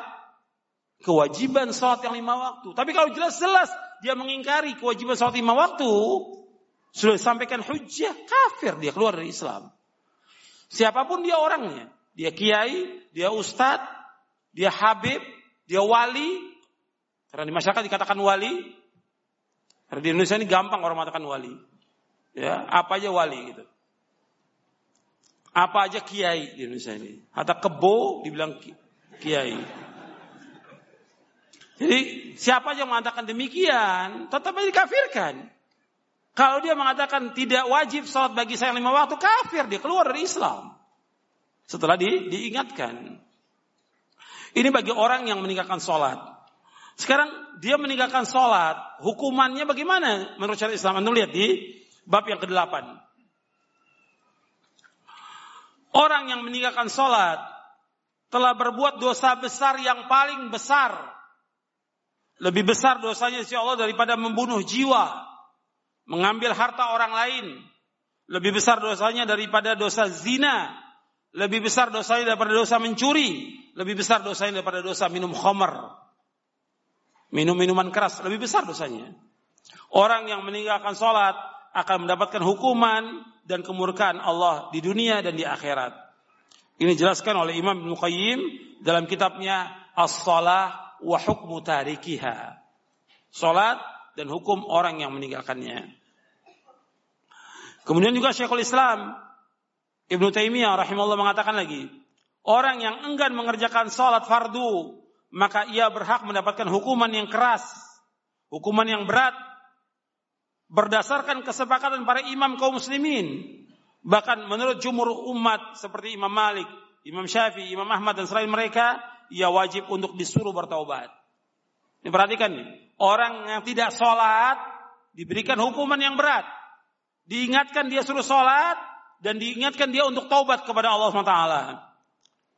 Kalau dia taubat dan dia mau sholat lagi, maka ia terbebas dari hukuman dan jika tetap dia tidak sholat, maka dia dibunuh. Dibunuh. Yang membunuh siapa? Ulil amri pemerintah yang membunuh. Bahkan orang yang meninggalkan sholat lebih jelek daripada pencuri. Lebih jelek dari penzina. Lebih jelek dari peminum khamar. Dan lebih jelek dari pengisap ganja. Ini dalam majmu fatwa di juz yang ke-22 di halaman 50 oleh Syekhul Islam Ibnu Taimiyah rahimahullah. Jadi orang yang meninggalkan sholat dosanya lebih jelek, lebih besar daripada daripada orang yang berzina. Lebih jelek dan lebih besar dosanya daripada orang yang mencuri. Lebih jelek dan lebih besar dosanya daripada orang yang minum minuman keras. Orang yang meninggalkan sholat dosanya lebih jelek dan lebih besar daripada pengisap ganja. Ya, sholat ini tiang agama. Dan yang pertama dihisap pada di kiamat masalah sholat ini. Makanya harus diberikan hukuman yang berat bagi orang-orang yang meninggalkan sholat ini. Dijelaskan oleh para ulama, sebagian ulama berpendapat orang yang tidak sholat, tidak sholat, dia dihukum bunuh. Seperti dibunuhnya orang-orang yang murtad. Jadi orang yang murtad dari agama Islam, dia Islam. Kemudian dia murtad masuk ke agama Kristen atau Yahudi atau yang lainnya, maka orang ini harus dibunuh oleh pemerintah. Dengan dasar hadis Nabi yang sahih yang diriwayatkan oleh Imam Bukhari, Nabi yang bersabda, "Man baddala dinahu faqtuluhu." Barang siapa yang merubah agamanya, bunuh dia. Yang merubah agamanya bunuh. Yang membunuh siapa? Ulil amri. Ini harus perhatikan orang-orang yang merubah agama yang tadinya Islam kemudian masuk Kristen dia. Karena dia ingin nikah umpamanya dengan seorang wanita, akhirnya dia masuk Kristen. Ini harus dibunuh menurut syariat Islam. Harus diberikan hukuman yang berat. Nggak boleh dibiarkan. Kepada saudara-saudaranya juga harus diberikan hukuman orang itu. Dihajar. Tidak disambangi, tidak ditengok, tidak dibantu, nggak boleh bantu. Orang yang tidak sholat tidak boleh mendapatkan zakat. Tidak boleh. Orang yang tidak sholat tidak boleh diberikan sedekah. Tidak boleh. Ini penjelasan Syekhul Islam Ibn Taimiyah dalam majmu fatwanya dan juga penjelasan Syekh Abdul Aziz bin Abdullah bin Bas. Orang yang sholat nggak boleh diberikan zakat. Orang yang tidak sholat nggak boleh dikasih sedekah. Nggak boleh. Banyak di pinggir-pinggir jalan orang-orang yang minta-minta nggak sholat. Jangan dikasih. Hatta saudara saudara sudah diingat tentang wajibnya sholat nggak sholat jangan dikasih, jangan dibantu, jangan dibantu sampai dia jerah dan taubat. Mesti hukumannya dia bukan bukan dikasih sedekah bukan, dibunuh oleh pemerintah, dibunuh oleh pemerintah. Jadi jangan jangan belas kasih kepada orang-orang yang tidak sholat, disuruh mereka untuk sholat. Kalau mereka katakan ya saya gimana saya sholat, saya nggak punya pakaian, maka pengurus masjid kasih pakaian pada dia, jilbabnya. Atau yang mengatakan saya gimana sholat, saya nggak punya sarung, belikan sarung, kain sarung untuk sholat dia. Belikan. Jadi nggak ada alasan bagi dia untuk tidak sholat, nggak ada alasan. Di alasan celana saya kalau kerja kotor, kotor bukan najis. Perhatikan, kotor bukan najis, kena debu, kena air, kena minyak, kena bensin, kena oli, tidak najis. Kayak najis. Atau dia di pasar motong ayam, kena darah ayam, nggak najis. Dia tinggal dicuci sholat. Sama seperti orang yang sholat, dia ada koreng, ada bisul, keluar darah. Tetap sholat, nggak najis. Yang najis darah apa? Darah haid dan darah nifas, itu najis. Kan banyak orang salah pemahaman. Kotor bukan najis. Celana saya kotor, baju saya kotor enggak sholat. Padahal itu tidak tidak najis. Tapi tetap aja kita memberikan kepada dia sarung supaya dia sholat. Dikasih di tempat-tempat itu di musola atau di tempat dia jaga atau di tempat kumpulnya supir kasih sarung supaya dia sholat. Bapak ini hukumannya berat. Orang yang tidak sholat itu dihukum bunuh. Hukum bunuh. Dihukum bunuh. Sebagian mengatakan dihukum bunuh karena dia murtad.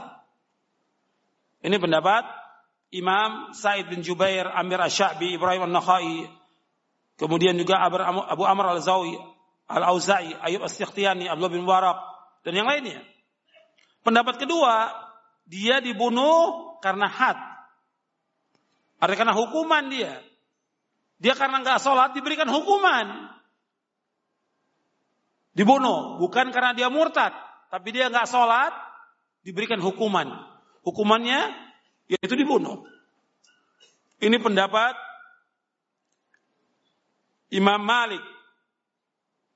Pendapat Imam Syafi'i. Dan ini riwayat yang dipilih oleh Ibnu Battah. Jadi orang yang tidak sholat itu, yang pertama hukumannya, yang pertama, yang pertama ada dua. Yang pertama ini hukumannya dia dibunuh karena murtad. Ini pendapat yang pertama. Tapi pendapat yang kedua, dia dibunuh bukan karena murtad, karena diberikan hukuman had dia. Jadi berat nih, masalah sholat itu bukan masalah ringan. Sekali dia nggak sholat harus diberikan hukuman. Tapi kalau ada orang yang dia tidak sholat, kemudian diberi ancaman, kamu sholat atau kamu dibunuh. Dia pilih apa? Saya nggak mau sholat, saya mau dibunuh aja. Kalau yang seperti ini, kafir atau tidak? Kafir, jelas. Karena nggak mungkin ada orang Islam yang dia milih bunuh daripada sholat, nggak mungkin. Berarti memang sudah hilang keislaman dia dari hatinya dan dia kafir. Antum lihat penjelasan Syekh Albani di halaman 57. Antum lihat di halaman 57. Perhatikan, ini penting ini. Ya. Sesungguhnya orang yang meninggalkan sholat karena malas, maka sah dihukumi keislamannya. Tetap di Islam. Selama tidak ada sesuatu yang menyingkap apa yang disembunyikan dalam hatinya. Atau yang menunjukkan pada hal itu. Dan ia meninggal di atas yang demikian sebelum ia disuruh untuk bertobat. Artinya tetap dia Islam. Sebagaimana hal tersebut terjadi di zaman sekarang ini. Artinya Syekh berdebat, kalau dia meninggalkan sholat karena malas, sampai akhir hayatnya, tetap dia dikatakan orang Islam tidak dikafirkan. Yang kedua, anda lihat perhatikan. Adapun, adapun jika ia diberikan pilihan antara dibunuh dan bertobat dengan kembali menjaga sholatnya lalu ia memilih untuk dibunuh, maka ia harus dibunuh. Dan pada keadaan seperti ini, ia mati dalam keadaan kafir. Tidak boleh dikubur di pemakaman kaum muslimin dan tidak diberlakukan hukum-hukum kaum muslimin atasnya. Karena tidak masuk akal. Kalau bukan karena pengingkaran dalam hatinya ia memilih untuk dibunuh, nggak mungkin. Disuruh sholat atau dibunuh. Dia milih apa? dibunuh. Berarti hatinya memang sudah mengingkari apa? Kewajiban sholat yang lima waktu. Kafir orang ini. Secara akal juga mustahil orang itu memilih dibunuh daripada mengerjakan sholat. Hal ini menunjukkan kepada kekafirannya. Hal ini diketahui secara pasti dari tabiat manusia untuk menetapkannya tidak butuh lagi kepada dalil. ini dibawakan oleh beliau dalam silsilah hadis as-sahihah di juz yang pertama. Kemudian hukuman yang kedua bagi orang yang tidak sholat, hukuman yang kedua yaitu dia dipenjara sampai mati. Dipenjara sampai mati. Dipenjara oleh ulil amri orang-orang yang nggak sholat ini sampai dia mati. Sampai dia tobat mau sholat lagi. Yang ketiga, dia diberikan hukuman dengan hukum cambuk. Dia diberikan hukuman, hukuman cambuk, diberikan takzir. Jadi bagi orang yang tidak sholat itu didera, didera, dicambuk. Dan ini kebijaksanaan, kebijaksanaan dari ulil amri. Kemudian dia melihat ada orang-orang yang nggak sholat, maka dia diberikan hukuman dengan cambuk di hadapan kaum muslimin yang lainnya supaya yang lainnya mau sholat. Ini tiga hukuman. Yang pertama dibunuh, yang kedua dipenjara, yang ketiga dicambuk. Yang ketiga dicambuk. Jadi hukuman tentang masalah sholat ini berat. Karena itu, ikhwani fiddina, azakumullah, kita harus ingatkan ini, nggak boleh diam. Antum semuanya ingatkan. Ya yang yang kerja di pabrik atau di mana saja, teman-teman itu ingatkan. Dan antum kalau punya jabatan sebagai atasan, itu bawahan itu diwajibkan untuk sholat. Ditekankan. Harus mereka sholat. Antum sebagai kepala rumah tangga, keluarga antum harus suruh sholat. Pembantu harus suruh sholat. Supir-supir harus suruh sholat. Wajib. Kalau enggak akan ditanya oleh Allah pada kiamat. Makanya mulainya kita dari mana supaya orang ini terus mengerjakan sholat. Mulai dari mana? Dari keluarga. Saya jelaskan di sini. Poin yang kesembilan perintahkan keluarga kamu untuk sholat. Karena kalau kita lihat kenyataan yang ada, kenapa orang-orang ini pada nggak sholat? Karena memang dari kecilnya tidak dididik untuk sholat. Rata-rata nggak dididik untuk sholat. Makanya sekarang kita mulai dari diri kita sekarang ini, nggak ada istilah terlambat, nggak ada terlambat. Istri kita, anak kita suruh sholat. Wajib. Allah berfirman dalam surah At-Tahrim ayat 6, Ya amanu ku anfusakum wa ahlikum nara wal hijara 'alaiha malaikatun giradun shidad la ya'suna Allah ma amarahum wa yaf'aluna ma yu'marun. Wahai orang-orang yang beriman, suruhlah keluarga kamu untuk wahai orang beriman, jagalah diri kamu dan keluarga kamu dari api neraka. Yang bahan bakarnya adalah manusia dan batu Penjaga-penjaganya malaikat yang kasar dan keras. Yang tidak durhaka kepada Allah terhadap apa yang diperintahkan kepada mereka. Dan selalu mengerjakan apa yang diperintahkan. Dijelaskan tentang ini oleh Ali bin Abi Thalib radhiyallahu anhu kata Ali tentang tafsir ayat ini alimu anfusakum wa ahlikumul khaira wa adibuhum Kata Ali bin Abi Thalib, "Alimu anfusakum wa ahlikumul khaira wa adibuhum." Ajarkan keluarga kamu untuk sholat dan ajarkan adab untuk mereka. Kemudian juga Abdul bin Abbas menyebutkan ajarkan mereka untuk melaksanakan ketaatan kepada Allah. Ya ketaatan kepada Allah yang pertama tauhid, yang kedua salat. Baru yang lainnya. Kemudian kata Imam Mujahid,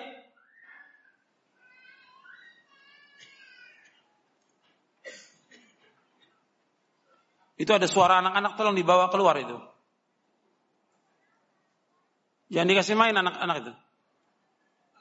Tolong panitianya diperhatikan. Jangan sampai mengganggu yang lain.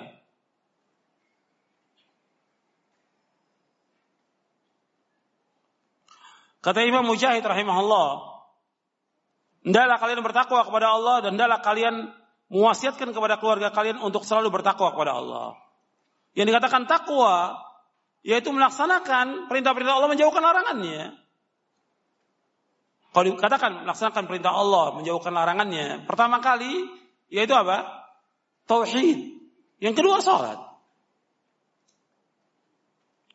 Maka beribadah kepada Allah secara luas, yang pokok pertama kali itu salat. Makanya ketika Allah Subhanahu wa taala menyebutkan kepada Nabi Musa alaihi salatu wasalam, perhatikan ini di dalam surah Taha. Allah mengatakan kepada Nabi Musa alaihi salam, "Innani anallahu la ilaha illa ana fa'budni wa aqimis salata li dzikri." Ketika Allah mengatakan kepada Nabi Musa, "Innani anallahu la ilaha illa ana." Sesungguhnya aku Allah.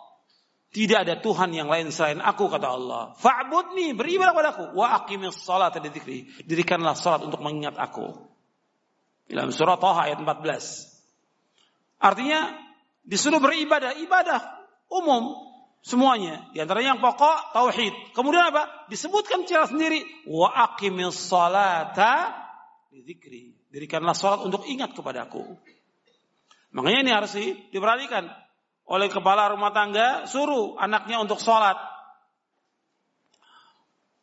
Makanya Luqman ali Luqman ali salatu wassalam itu mengajarkan kepada anaknya untuk mentauhidkan Allah, menjauhkan syirik, setelah itu sholat. Luqman mengajarkan bagaimana Allah abadikan dalam surah Luqman Ya bunayya la tusyrik billah inna syirka.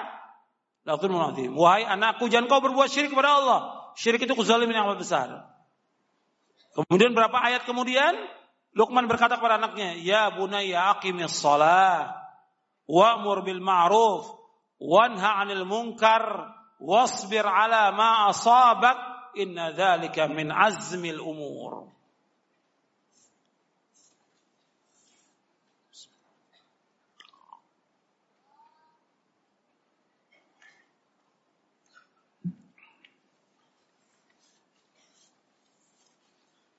Dia kata Luqman, Ya bunayya aqimus salat. Sebagaimana difirmankan Allah dalam surah Luqman, Ya bunayya aqimus salat. Wahai anakku, dirikanlah salat. Wa'mur bil ma'ruf, perintahkanlah yang ma'ruf. Wanha 'anil munkar, cegahlah perbuatan yang mungkar. Wasbir ala ma asabak, bersabarlah atas apa yang menimpa kamu. Inna dzalika min azmil umur. Sesungguhnya demikian termasuk perkara yang penting. Yang disuruh salat tauhid, jangan berbuat syirik, mentauhidkan Allah, kemudian setelah itu sholat. Sholat, kemudian suruh orang untuk berbuat yang ma'ruf, cegah yang mungkar, kemudian sabar. Mesti dapat tantangan. Ketika kita melaksanakan sunnah Nabi, mengingatkan orang dengan cara yang baik, mencegah orang dengan cara yang baik, itu mesti dapat tantangan, mesti. Maka disuruh wasbir ala ma asabak. Sabarlah terhadap apa yang menimpa kamu. Inna dzalika min azmil umur dan ini termasuk perkara yang penting. Kemudian juga Allah berfirman dalam surat Taha di ayat 132 Allah berfirman wa'mur ahlaka bis salati wastabir 'alaiha la nas'aluka rizqa nahnu narzuquk wal 'aqibatu littaqwa. Allah berfirman dalam surat Taha ayat 132 wa'mur ahlaka bis salati wastabir 'alaiha. Perintahkan keluarga kamu salat dan sabarlah Perintahkan keluarga kamu sholat, istri kamu, anak kamu, keluarga kamu, perintahkan sholat. Kemudian sabar. La nas'aluka rizqa, kami enggak minta rezeki kepada kamu. Nah, narzuku kami akan berikan rezeki kepada kamu. Wal akibatu taqwa dan akibat yang baik bagi orang yang takwa. Jadi Allah menyuruh kita agar kita memerintahkan istri kita, anak kita sholat. Ini perhatikan ini. Ya perhatikan. Sholat yang lima waktu. Yang pertama kali kita ingatkan yaitu salat. Setelah tauhid salat. Dan kita akan ditanya oleh Allah pada kiamat tentang pimpinan kita. Sebagaimana sabda Nabi kullukum ra'in wa kullukum mas'ulun ra'iyati wal amiru ra'in wal rajulu ra'in ala ahli baitihi wal mar'atu ra'iyatun ala baiti zawjiha wa waladihi wa fakullukum ra'in wa kullukum mas'ulun an ra'iyati.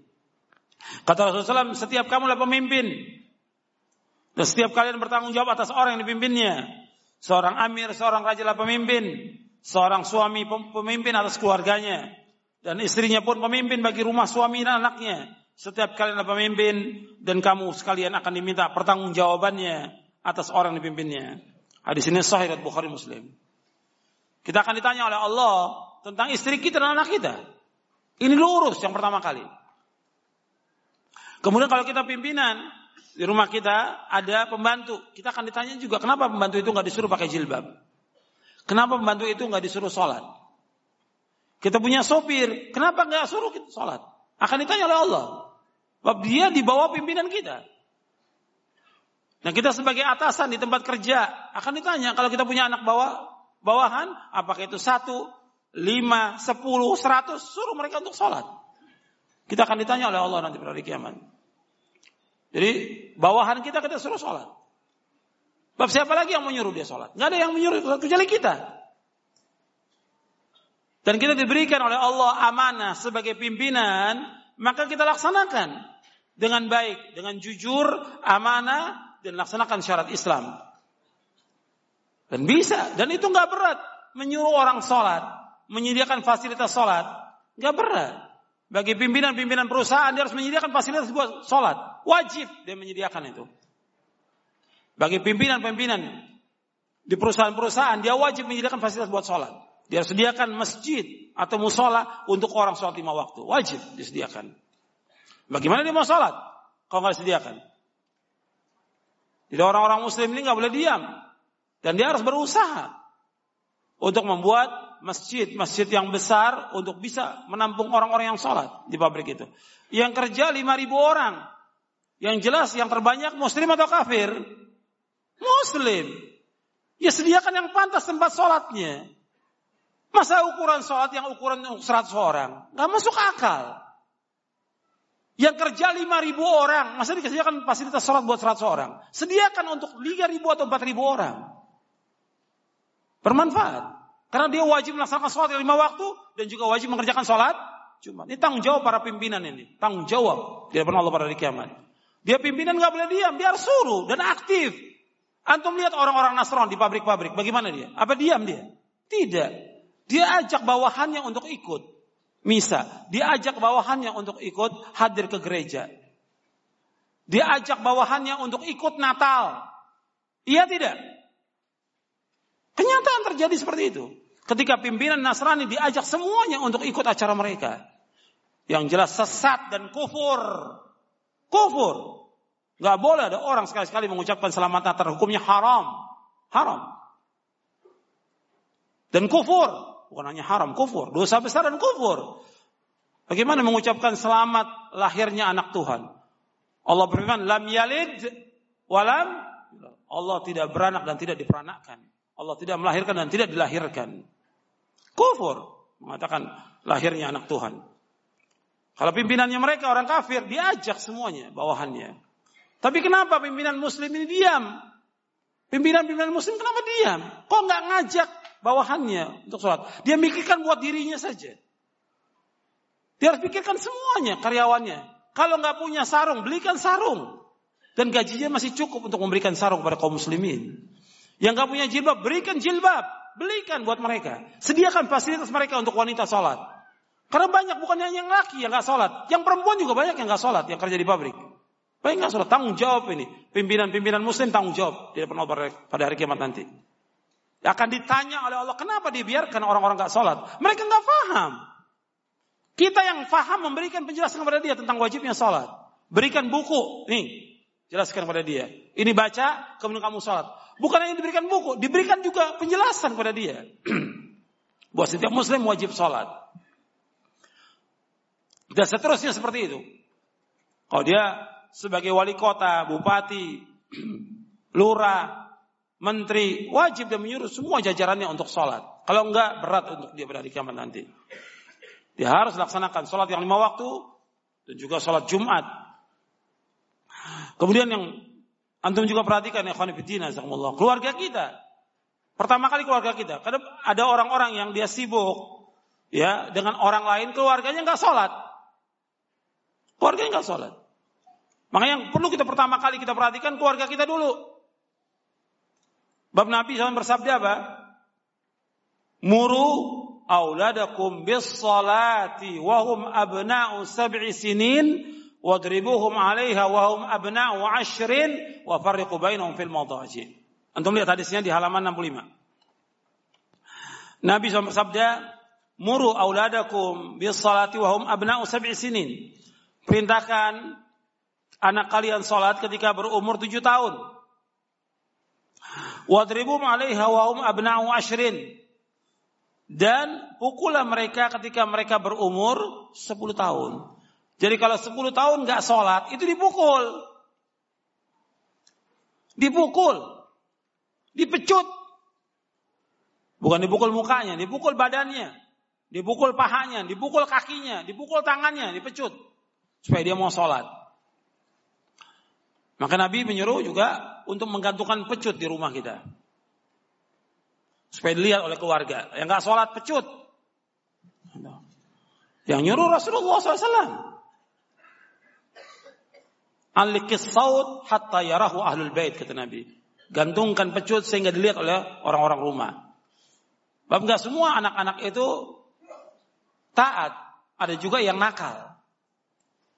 Subuh dibangunkan, Bangun. Iya pak. Bangun dia. Begitu bapak jalan tidur lagi. Si bapak dibodohin sama anaknya mau aja lagi. Tungguin sampai dia bangun, dia wudhu, ajak ke masjid sholat. Bahkan ada juga yang istrinya dibangunkan tidur lagi. Dibangunkan tidur lagi. Sholat, waktunya sholat, sholat dulu. Nanti kalau dia capek pulang malam segala macam, Nggak ada masalah setelah sholat baru dia tidur. Tapi sholat dulu yang wajib dikerjakan. Yang lima waktu ini. Kemudian Nabi bersabda, pisahkan tempat tidur mereka. Jadi tujuh tahun suruh sholat, sepuluh tahun gak sholat pukul. Artinya dipecut dia. Kemudian pisahkan tempat tidurnya. Antara anak laki dengan anak perempuan tidak boleh satu kamar. Itu perhatikan. Anak laki dengan anak perempuan gak boleh satu kamar, harus pisah. Ya meskipun baru tujuh tahun umurnya pisah. Apalagi sudah sudah balik. Sudah sepuluh tahun. Pada anak-anak perempuan sudah haid sepuluh tahun dia. Maka pisahkan tempat anak laki dan perempuan, perempuan di kamar, yang laki di luar. Kalau memang rumahnya sempit, yang laki di ruangan, yang perempuan di kamar. Lebih terjaga untuk wanita itu. Tapi harus dipisahkan. Karena ketentuan syarat demikian. Wadribu wa bainahum fil madaji. Pisahkan tempat tidurnya. Anak laki dengan anak perempuan nggak boleh satu kamar tidak boleh. Nggak boleh, harus dipisahkan tempat tidurnya. Kemudian ikhwan azakumullah. Ini perintah dari Rasulullah untuk menyuruh istri kita, anak kita sholat. Maka ini terus menerus, nggak boleh berhenti. Allah menyebutkan dalam Al-Quran, wa'mur ahlaka bis salati wastabir alaiha. Perintahkan gua kamu salat dan sabar. Arti sabar yang berlipat ganda, bukan wasbir. Allah menyebutkannya bukan wasbir, wastabir. Bersabar yang berlipat ganda. Terus kita sabar. Jangan kita bilang saya udah menyuruh berkali-kali, tetap harus karena kewajiban kita sebagai orang tua menyuruh dia untuk sholat. Nggak cukup sekali, ribuan kali untuk menyuruh dia sholat. Kalau perlu ditunggu. Kita terlambat sholat berjamaah nggak apa-apa, yang penting anak kita sholat. Nah kadang-kadang bapaknya nggak mau ketinggalan sholat berjamaah. Pengennya yang awal datang ke masjid, anaknya nggak sholat. Yang nggak baik yang seperti ini. Justru dia tunggu anaknya untuk sholat baru dia berangkat ke masjid. Meskipun terlambat gak ada masalah. Yang penting anak kita sholat. Yang dipentingkan anak sholat. Subuh juga demikian. Terlambat gak apa-apa. Yang penting anak kita bangun sholat. Tunggu dibangunin dengan tangan, nggak mau bangun. Dengan air, nggak mau bangun juga. Yang kedua ambil satu gayung, nggak mau bangun juga. Yang terakhir pecut supaya bangun. Supaya dia mau bangun sholat. Karena wajib. Kalau enggak, rugi kita nantinya. Nyesel nanti di hari kiamat. Di dunia kita nyesel, di akhirat kita, di hari kiamat juga nyesel. Karena apa? Dia akan nuntut kita pada hari kiamat. Bapak saya nggak nyuruh saya sholat. Bapak saya nggak ingatkan saya sholat. Ibu saya nggak ingatkan saya sholat. Maka harus terus, nggak boleh berhenti. Sebab generasi ini beda. Ya, antum perhatikan ya. Generasi sekarang mungkin baik. Yang ke depan yang belum tentu baik. Di zaman Nabi baik sesudahnya, tidak baik. Dan Nabi menyebutkan demikian. Ma min yaumin illa wa ba'da minhu kata Nabi. Tidak ada hari melainkan sesudah hari itu lebih jelek daripada hari sebelumnya. Orang kalau sudah membiarkan anaknya nggak sholat, dibiarkan. Sekarang sholat, tapi ya dibiarkan kadang-kadang sholat, kadang nggak pernah ditanya. Pulang dari sekolah nggak ditanya sholat apa tidak. Pulang kerja nggak pernah. Udah sholat atau belum? Tanya sholat. Yang ditanya yang pertama kali apa? Makan, bukan sholat. Nah, sudah makan belum? Sholat belum?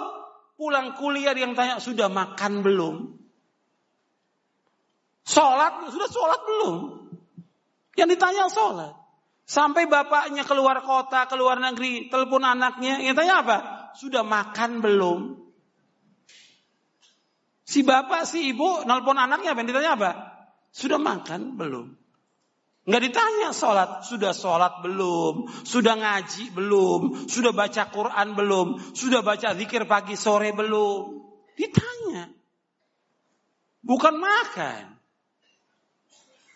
Jadi ini harus diperhatikan. Sholat. Kita akan ditanya oleh Allah pada kiamat tentang masalah istri kita dan anak kita.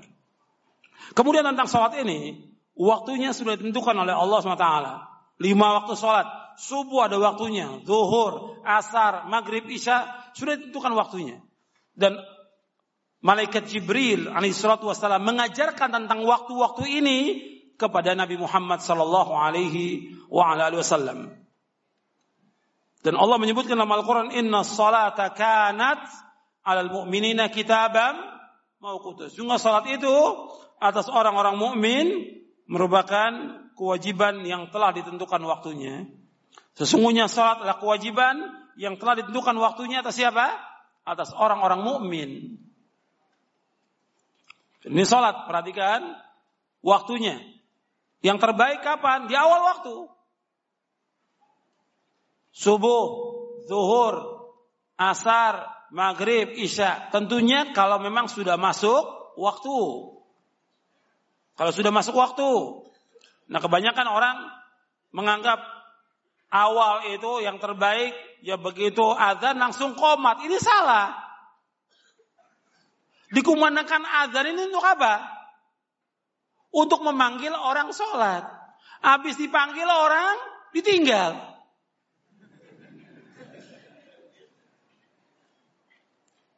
Kayak kenek dan supir yang bodoh. Manggil orang. Ke Jawa, ke Jawa. Habis manggil tinggal. Orang lari-lari. Ini kenek dan supir yang bodoh. Sama juga ini orang azan. Sudah panggil azan. Kan orang nggak semuanya siap dalam keadaan berwudu. Ada yang ke kamar mandi dulu kencing. Kemudian baru wudu, jalan. Kan butuh waktu. Kasih tempo waktu 20 sampai 30 menit. Apalagi subuh. Kadang-kadang ada yang langsung komat.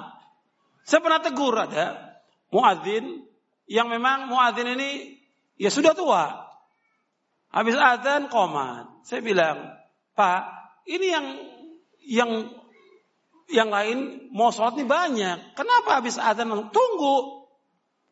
Kan sudah 10 menit. Iya tapi kan masih banyak yang muda. Mereka kan ada mandi junub yang muda-muda. Kalau bapak nggak ada junub. Karena sudah tua dia. Kalau bapak sudah tua nggak ada junub. Yang muda nih banyak yang junub. Dia harus ke kamar mandi dulu. Dia harus mandi dulu. Mandi butuh waktu 10 sampai 15 menit. Karena 10 menit. Kemudian dia berpakaian. Perlu waktu. Kasih tempo 20 sampai 30 menit. Jadi jangan memahami awal waktu itu begitu ada langsung komat ini salah. Sama juga sebagian masjid ada yang maghrib. Kalau maghrib, begitu ada langsung komat ini salah. Tunggu. Kan Nabi juga mengerjakan qobli apa? Maghrib. Sama seperti subuh mengerjakan qobliyah subuh. Bahkan qobliyah subuh lebih baik dari dunia dan seisinya. Kata Nabi SAW, Raq'atil fajri khairun minat dunia wa ma fiha. Dua rakaat sebelum subuh lebih baik dari dunia dan seisinya. Maka berikan waktu untuk orang sholat dua rakaat sebelum subuh. Jadi dia habis habis eh, ke kamar mandi, ya sholat dua rakaat di rumahnya baru berangkat ke masjid. Dia habis mandi junub, dia sholat dua rakaat dulu sebelum berangkat ke masjid. Sampai di masjid baru komat. Kan orang lebih leluasa kalau 20 sampai 25 menit. Dan itu masih awal waktu. Masih awal waktu. Jadi banyak orang yang terburu-buru. Harus apa? Begitu juga maghrib. Maghrib juga Nabi menyuruh kita untuk sholat. Begitu azan, setelah selesai azan sholat dua rakaat. Kata Nabi, sallu qabla al-maghrib. Sallu qabla al-maghrib. Wa qala fi thalithati liman sya'a. Kata Nabi, sholatlah sebelum maghrib. Sholat sebelum maghrib. Yang ketiga, bagi yang mau. Hadis ini sahih diriwayatkan oleh Imam Bukhari. Sahih di sini. Jadi qobliyah maghrib itu ada. Tapi tidak masuk bagian daripada rawatib yang 12 rokaat atau 14 rokaat. Tidak masuk rawatib. Tapi ada. Dua rokaat sebelum sebelum maghrib. Nabi suruh. Kasih kesempatan orang sholat dua rokaat. Ya temponya maghrib itu ya 10 menit lah. Atau paling lama 15 menit. Tapi jangan langsung. Jadi pemahaman tentang awal waktu banyak orang yang salah paham. Dan memang sholat, sholat pada waktunya itu yang terbaik. Amal-amal yang paling utama Nabi sebutkan tiga. Sebagaimana pertanyaan Abdullah bin Mas'ud radhiyallahu an, ayul amali ahabu ilallah qala as-salatu ala waqtika ala waqtiha. Qultu thumma yu qala thumma birrul walidain. Qultu thumma yu qala thumma al-jihad fi sabilillah. Ketika Nabi SAW ditanya amal-amal apa yang paling dicintai oleh Allah, Nabi jawab sholat pada waktunya. Kemudian apa lagi? yaitu berbakti pada orang, dua orang tua. Berbuat baik pada orang tua. Ini amal yang paling utama dan paling dicintai oleh Allah. Ini perhatikan ya. Pada semua yang hadir. Berbuat baik pada orang tua. Kita wajib berbuat baik pada orang tua. Ini amal yang paling utama. Dan juga jalan menuju sorga. Perhatikan, berbuat baik pada orang tua. Kemudian yang ketiga, jihad fisabilillah. Ini amal yang utama. Hadis ini sahih Bukhari, Muslim dan yang lainnya. Kemudian pernah ditanya, Rasulullah ditanya sallallahu alaihi wasallam, "Ayyul amali afdal?" Qala as-salatu fi awali waqtiha. Salat yang mana yang paling utama? Kata Nabi, ya kata seorang itu, "Ya Rasulullah, amal-amal yang mana yang paling utama?" Nabi menjawab, "As-salatu fi awali waqtiha." Salat di awal waktu. Di awal waktu bukan seperti yang saya sebutkan begitu azan langsung komat bukan kasih waktu orang untuk sebab Nabi juga alaihi wasallam mencontohkan melakukan apa? Sholat qobliyah. Dan juga Nabi menunggu para sahabat datang ke masjid. Jadi nggak langsung azan, langsung koma tidak. Sampai Nabi telat, terlambat. Tadi sudah saya ceritakan, Nabi pernah sekali terlambat sholat subuh. Begitu menjelang matahari terbit, baru Nabi dan sahabat bangun. Nabi suruh azan Bilal. Setelah selesai azan, tunggu matahari agak tinggi. Begitu agak tinggi, baru Nabi langsung komat, apa sholat dulu? Dua rakaat. Sholat dulu dua rakaat qobliyah subuh. Baru setelah itu sholat yang wajib. Dan ini sekali Nabi loh. Sekali, bukan tiap hari. Jadi nggak boleh orang tiap hari terlambat sholat subuh nggak boleh. Ya dia harus pasang itu bekernya, HP-nya. Harus. Jadi usahakan dia kalau dia memang tidurnya nyenyak dan kadang sulit bangun, ya taruh beker satu. Kalau juga susah dua bekernya. Kalau tiga, tiga bekernya. Ya taruh di sini nih, di telinganya, supaya bangun subuh. Ya dua di sini, satu yang jauh. Bapak kalau dua di sini dimatikan tidur lagi. Yang jauh satu. Bapak harus bangun, subuh harus bangun. Jadi nggak ada alasan saya ya pulangnya malam. Saya sip yang kedua saya pulang jam satu malam atau saya pulang jam dua malam, tetap wajib sholat subuh. Gak ada alasan dia untuk terlambat, gak ada alasan. Atau yang perempuan mengatakan saya nyusuin bayi, bayinya rewel, tetap wajib sholat subuh dulu. Habis subuh dia mau tidur, tidur lagi nggak masalah. Tapi sholatnya dilaksanakan. Jadi nggak ada alasan itu. Meninggalkan sholat, dosa besar yang paling besar. Bahkan pernah Umar menegur ada seorang yang dia sholat malam. Kemudian subuhnya nggak datang ke masjid. Ditanya kenapa nggak datang dia? Dia tertidur karena apa? Malamnya dia sholat tahajud. Kata Umar radhiyallahu lebih baik dia sholat subuh daripada sholat tahajud. Perhatikan, lebih baik dia sholat subuh daripada sholat tahajud. Sholat subuh wajib atau tidak? Wajib. Sholat tahajud sunnah. Yang wajib didahulukan daripada yang yang sunnah. Kemudian ya khonifidina kita diperintahkan untuk menjaga sholat yang lima waktu. Allah berfirman dalam surah Al-Baqarah ayat 238, "Hafidhu 'ala sholawati was salatil wusta wa qumu lillahi qanitin." Adalah kalian menjaga sholat-sholat yang lima waktu dan sholat wusta, yaitu sholat asar. Dan dirilah Berdirilah karena Allah dalam sholatmu dengan khusyuk.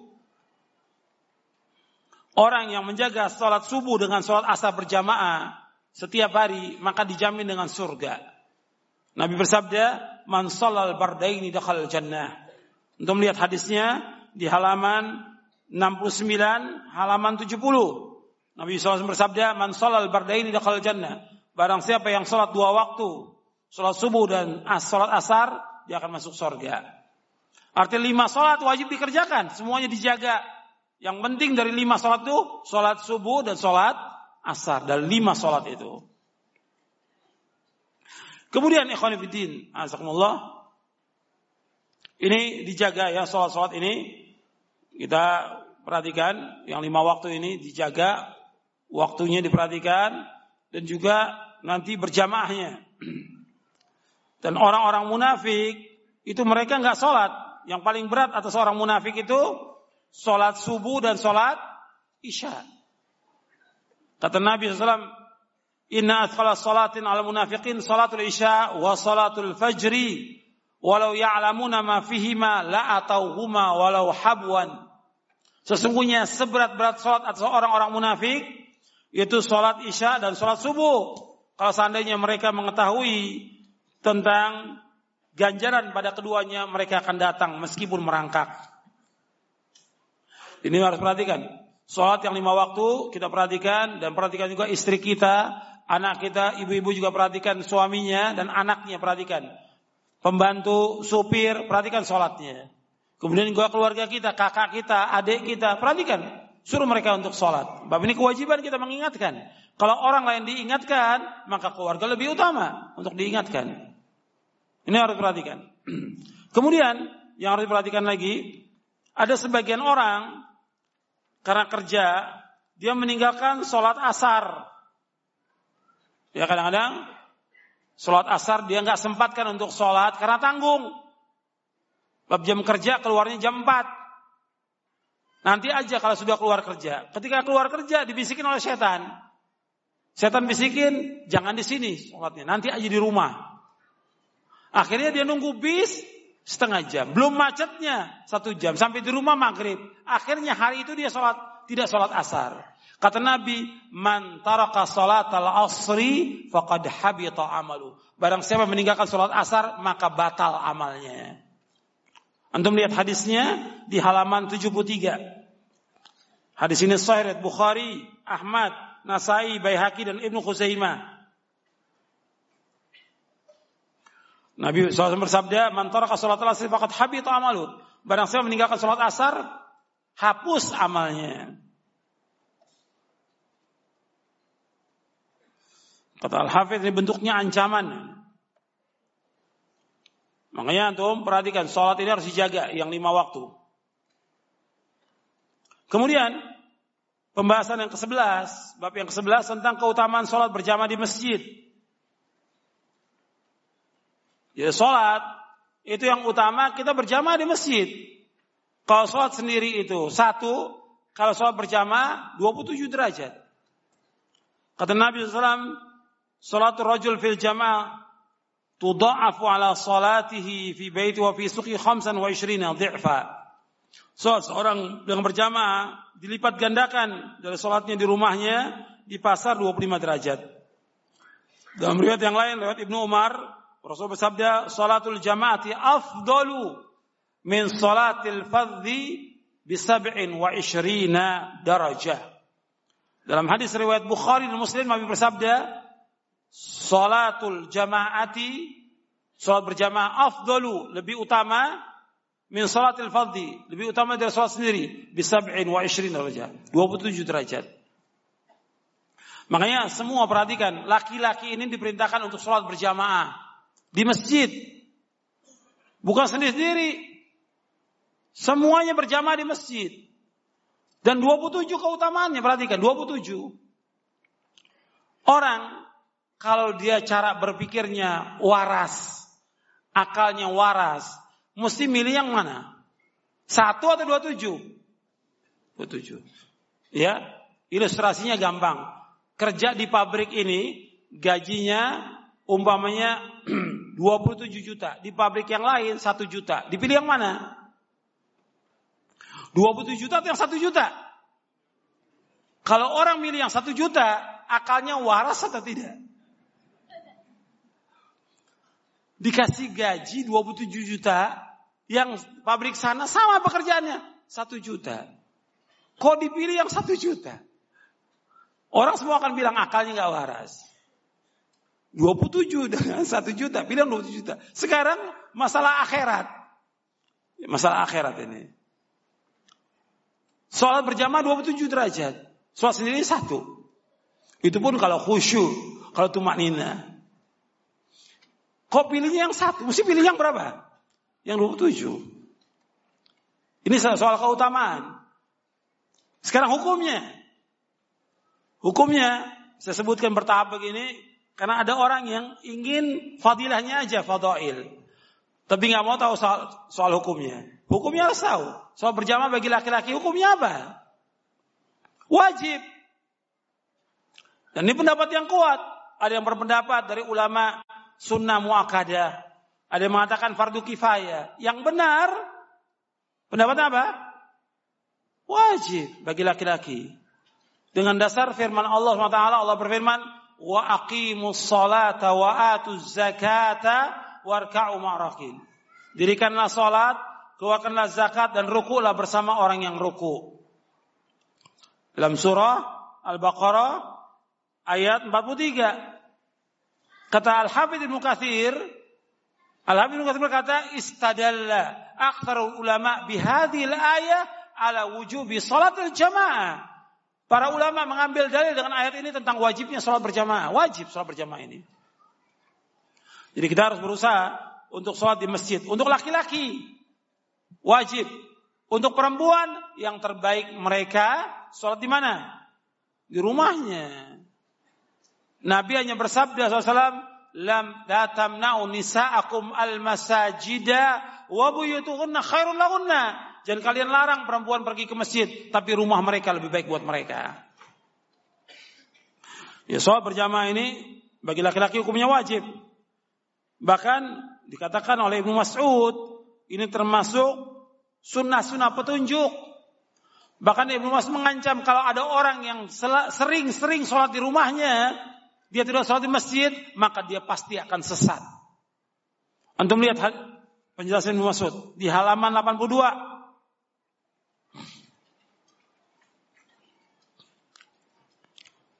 Kata Ibnu Mas'ud radhiyallahu an, "Man sarrahu ayyalqallahu qadan musliman falyuhafid ala haula'i salawati haitsu yunada bihin fa inna Allah syara'a li nabiyikum sallallahu alaihi wasallam sunanal huda wa innahunna min sunanil huda walau annakum sallaitum fi buyutikum kama yusalli hadzal mutakhallifu fi baitihi la taraktum sunnata nabiyyikum wa la taraktum sunnata nabiyyikum la dalaltum Walaqad ra'aituna wa ma yatakhallafu anna illa munafiqun ma'lumun nifaq. Kata Ibnu Mas'ud radhiyallahu an, barang siapa yang senang bertemu dengan Allah di hari kiamat kelak dalam keadaan muslim, hendaklah ia menjaga salat lima waktu di mana pun ia diseru, di mana pun ia berada. Sungguh Allah telah mencariatkan kepada Nabi sekalian sallallahu alaihi wasallam sunnah-sunnah yang merupakan petunjuk. Salat lima waktu termasuk sunnah-sunnah yang merupakan sunnah petunjuk. Seandainya kalian sholat di rumah kalian, sebagaimana orang yang tertinggal ini sholat di rumahnya, itu tidak sholat berjamaah di masjid, niscaya kalian akan meninggalkan sunnah Nabi kalian. Seandainya kalian meninggalkan sunnah Nabi kalian, niscaya kalian akan sesat. Dan saya melihat pada zaman kami para sahabat tidak ada seorang yang meninggalkan sholat berjamaah kecuali orang munafik yang sudah diketahui kemunafikannya. Riwayat ini sahih, riwayat Muslim. Jadi ini perhatikan soal berjamaah bagi laki-laki wajib. Kemudian yang ke-13 soal dikerjakan dengan tumanin dan khusyuk. Sholat dikerjakan dengan tumanin dan khusyuk, bukan asal sholat. Jadi tenang kalau sholat itu tenang, lama sholat itu. Tuman, rukunya lama, eh tidaknya lama, sujudnya lama, nggak terburu-buru. Bab Nabi orang yang paling khusyuk sholatnya, paling tumanina, Paling ringkas sholatnya Nabi. Ya ringkasnya Nabi yang seperti itu. Kalau Nabi bacaan sholatnya ketika subuh 60 sampai 100 ayat.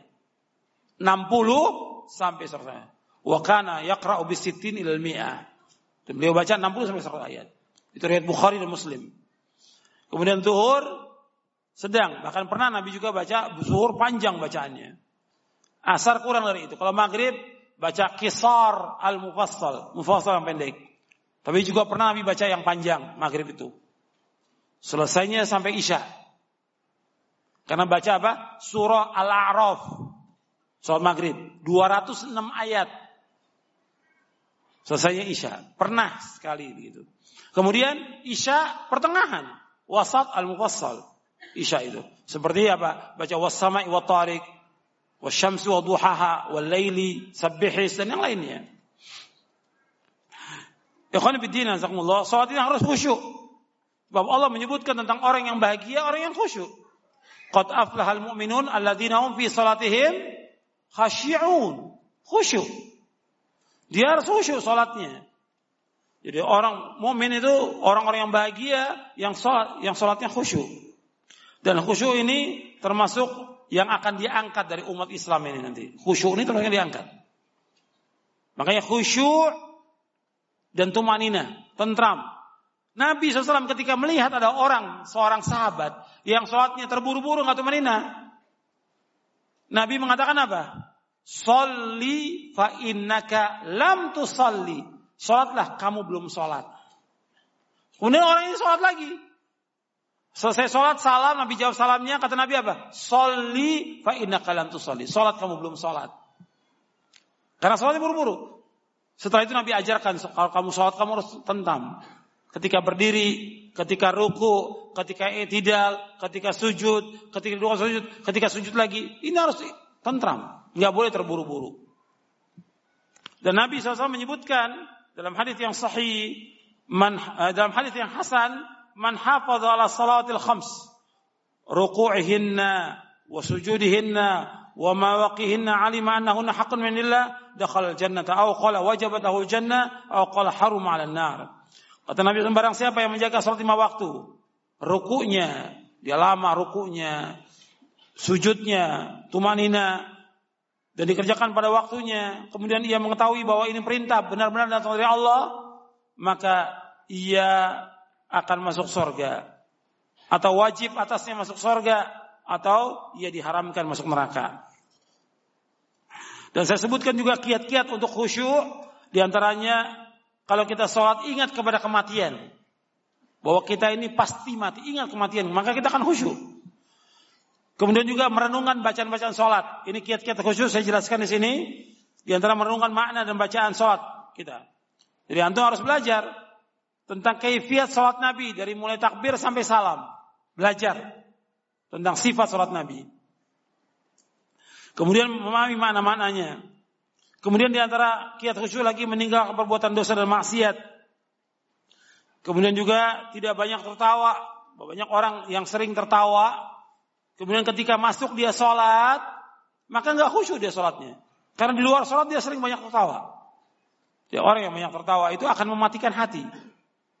Nabi mengatakan demikian. La tuqsir dhahka fa inna kathrata dhahki tumitul qalb. Jangan kamu banyak tertawa karena banyak tertawa itu mematikan hati. Kemudian juga tidak terlalu sibuk dengan urusan dunia dan yang lainnya. Kemudian saya sebutkan tentang di sini tentang nikmatnya sholat sebagaimana Ibnu Qayyim membawakan dalam kitabnya bahwa sholat ini nikmat, sejuk. Nabi nggak pernah mengatakan aku mendapatkan kesejukanku dalam puasa. Nabi nggak pernah mengatakan aku dapat kesejukan dalam haji. Aku dapat kesejukan dalam zakat tidak, tapi Nabi mendapatkan kesejukan dalam sholat. Untuk melihat hadisnya di halaman 99.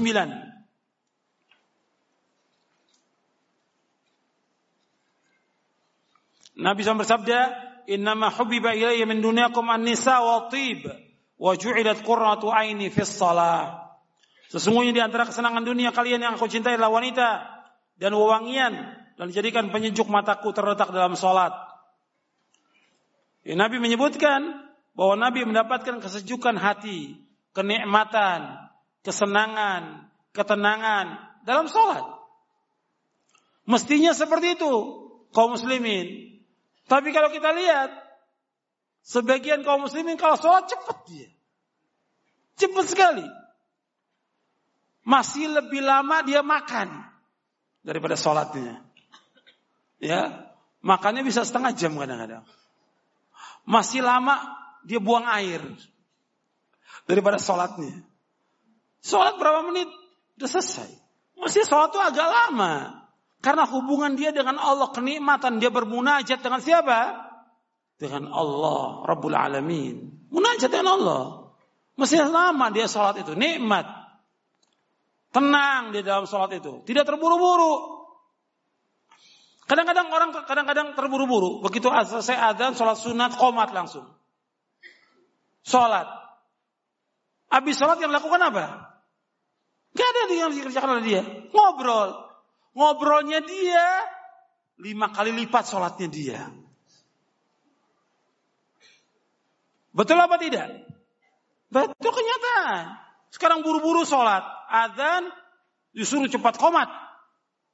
Begitu selesai sholat, ada yang ngobrol, ada yang ketawa, ada yang main HP, ada yang tidur. Kenapa nggak sabar nunggu dulu, sholat sunat dulu, berzikir dulu, berdoa antara adzan dan komat. Makbul doa antara adzan dan komat. Doa antara adzan dan komat itu makbul. Kata Nabi SAW, doa bainal adzan wal iqamah la yurad. Doa adzan nggak ditolak oleh Allah, dikabulkan. Zikir, baca Quran sambil mengulang hafalan kita, banyak kesempatan. Ini tidak buru-buru habis selesai apa? Ngobrol. Jadi coba tunggu yang lain untuk untuk sholat berjamaah dan manfaatkan kesempatan itu. Dan Nabi mendapatkan nikmat dalam sholat sampai Nabi ketika dalam perjalanan Nabi menyuruh Bilal, ya Bilal arehna sholat. Wah Bilal senang kami dengan sholat. Dia tenang dan nikmat ketika sholat itu. Kemudian yang terakhir yang perlu saya sampaikan kepada antum yaitu wajib mengerjakan sholat ini sesuai dengan contoh Rasulullah. Poin yang ke-16. Wajib mengerjakan sholat sesuai dengan contoh Rasulullah SAW. Bab Nabi bersabda SAW, Sallu kama ro'aitumuni usolli. Sholatlah kalian sebagaimana kalian melihat aku sholat. Jadi sholat harus sesuai dengan contoh Nabi SAW. Belajar, beli buku sifat sholat Nabi, Syekh Albani saya juga ada menulis tentang sifat salat Nabi dan fawaidnya. Sifat salat Nabi dan juga faedah-faedahnya. Antum baca, antum belajar. Sehari antum belajar atau dua hari tentang sholat itu bermanfaat seumur hidup.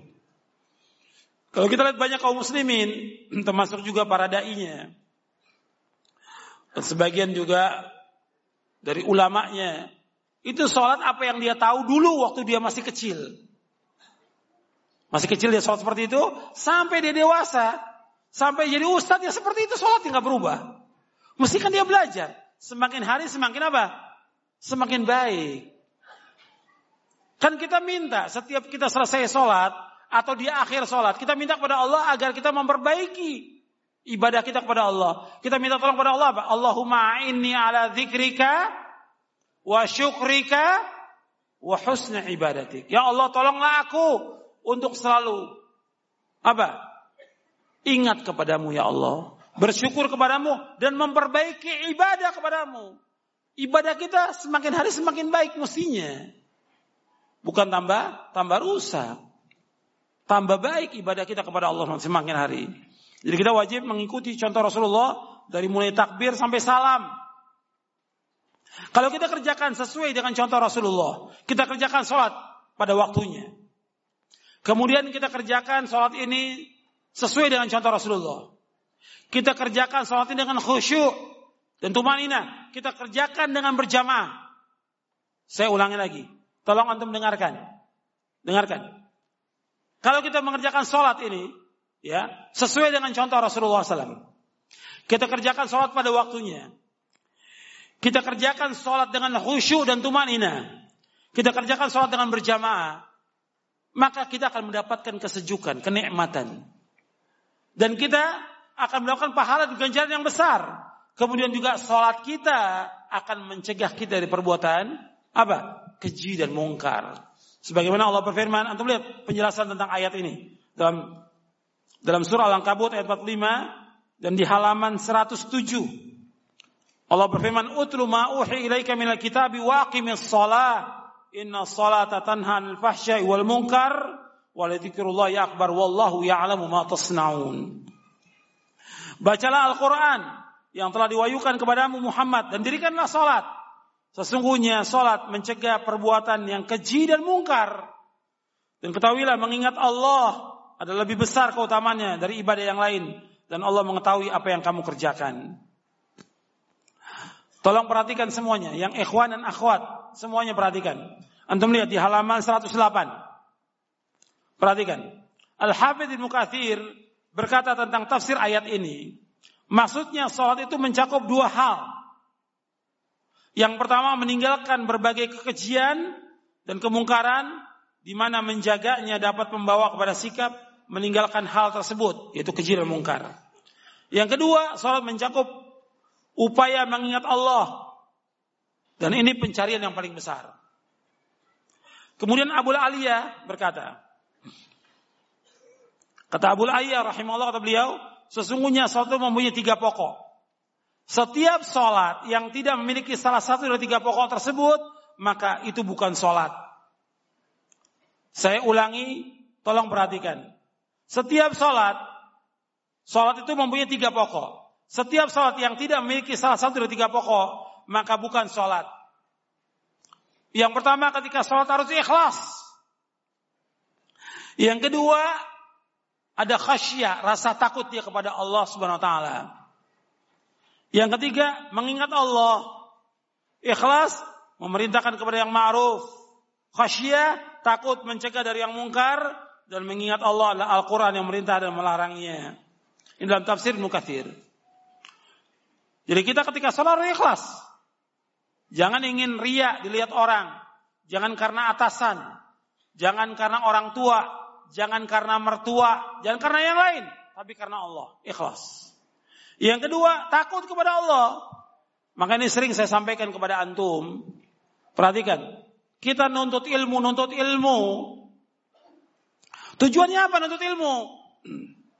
Apa sekedar ya panggil penceramah. Ah kurang enak ini penceramah ganti yang lain. Ah kurang enak penceramah. Udah nggak ada, ada panggil dari tempat lain. Seperti itu. Bukan. Semakin banyak kegiatan, semakin baik, kata mereka. Bukan. Tapi nuntut ilmu tujuannya bagaimana dia takut kepada Allah SWT. Maka dikatakan oleh Abdul bin Mas'ud, Laisal ilmu bikathratir riwayah, innamal ilmu al khasyatu. Ilmu itu bukan banyaknya riwayat hadis, bukan. Tapi ilmu itu bagaimana takut dia kepada Allah Subhanahu wa taala. Takut dia kepada Allah.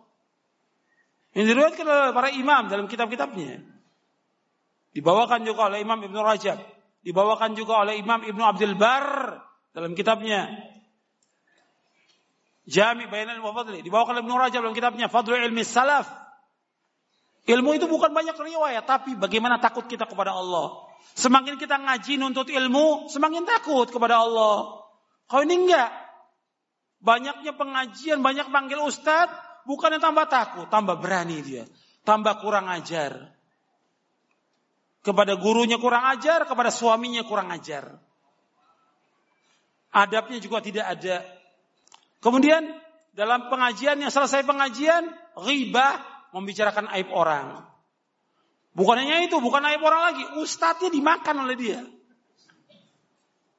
Ustadznya dimakan oleh dia. Diceritakan, oh ustadz tuh gak enak.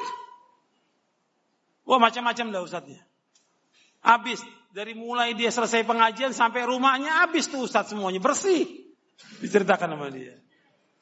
Ini nggak punya rasa takut kepada Allah SWT dan nggak punya adab. Mestinya semakin dia tambah takut dia kepada Allah. Ini dosa, dosa besar. Hati-hati dia.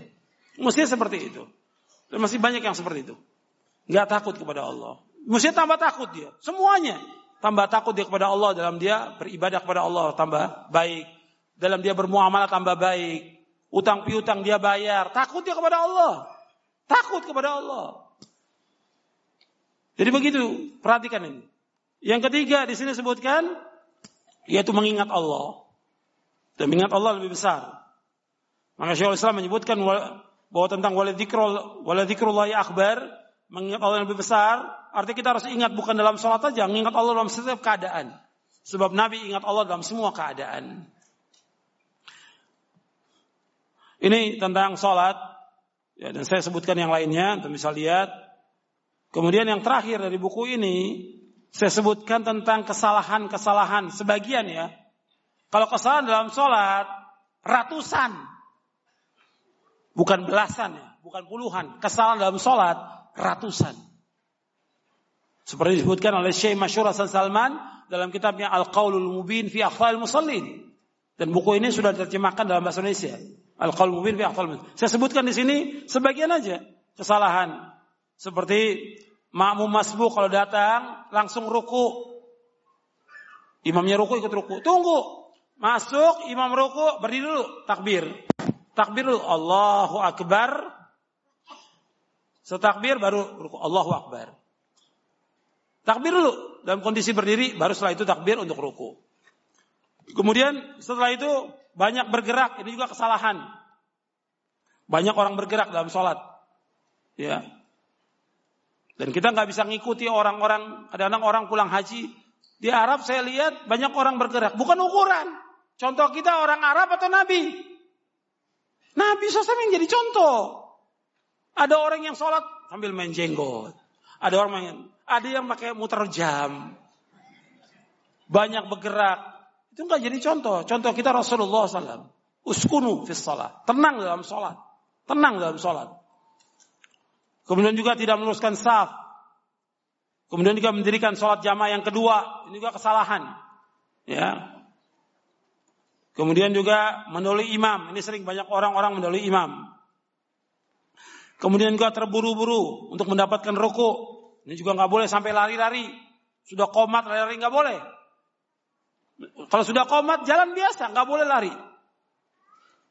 Ya tenang jalan menuju sholat itu. Kemudian sholat tanpa sutro. Sutro ini wajib. Kalau kita sholat harus ada sutro. Sutro itu tiang setinggi ini. Sutro itu. Jadi sutro itu dari sini sampai sini setinggi ini. Ya bisa tembok, bisa tiang atau tas. Gitu. Itu sutro.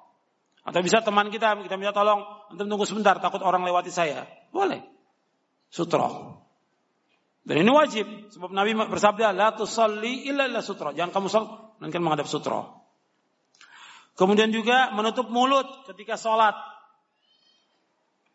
Ini nggak dibenarkan. Seperti orang yang pakai cadar. nggak boleh sholat pakai cadar, nggak boleh. Sholat harus buka cadar. Atau pakai masker. nggak boleh. Sholat harus dibuka. Dilarang oleh Rasulullah SAW. Sholat menutup muka, menutup mulut dilarang oleh Rasulullah. Enggak boleh. Dilarang. Dan Nabi melarang wa yughati rajul fahu dan Rasul melarang seorang menutup mulutnya dalam sholat. Enggak boleh. Dan yang lainnya, ya masih banyak orang pelanggaran-pelanggaran tentang sholat ini banyak sekali. Ya sampai di sini dulu. Kalau ada yang kurang jelas, antum mau tanyakan silakan. Wasal Nabi Muhammadin sallallahu alaihi wa ala alihi wasallam. Ada pertanyaan yang masuk yang bisa saya jawab saya jawab yang tidak wallahu alam bisawab.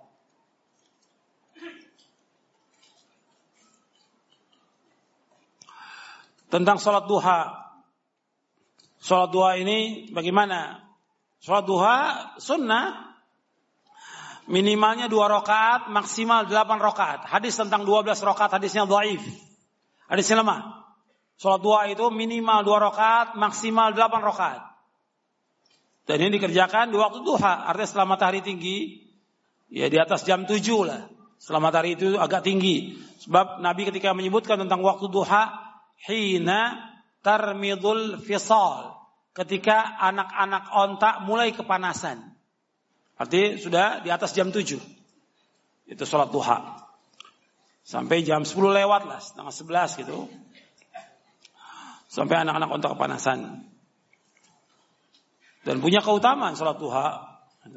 Dan bacanya sama. Dan juga nggak ada doa khusus tidak ada.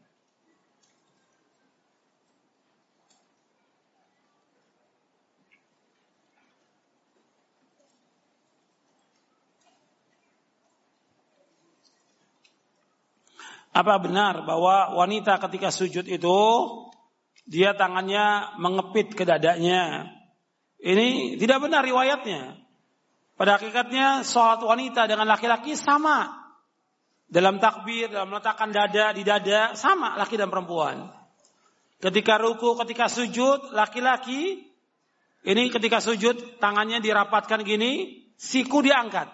Kata Nabi, warfa mirfaqaika angkat kedua sikumu. Laki-laki seperti itu, perempuan juga sama. Perempuan sama, dia angkat sikunya sama dengan laki-laki. Tidak beda. Ya riwayat mengatakan bahwa dikepit itu tidak benar. Enggak benar. Jadi perempuan sama dengan laki-laki, dia angkat tangannya. Dilebarkan. Kalau dia sendiri, tapi kalau dia berjamaah, yang penting sikunya terangkat. Kalau dia berjamaah, yang penting sikunya terangkat. Dan ini perintah dari Rasulullah. Warfa mirfaqaika. Angkat kedua sikumu.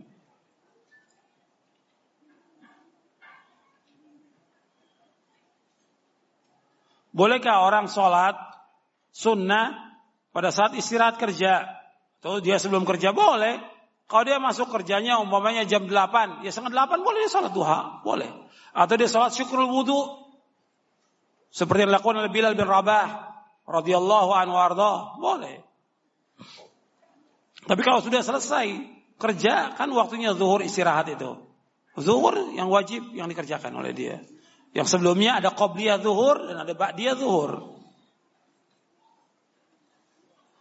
Bolehkah kita sholat di belakang imam pelaku bidah? Boleh. Sholat di belakang imam pelaku bidah boleh. Dan saya bawakan riwayat ini dalam buku Syarah Akidah Al-Sunnah Jamaah.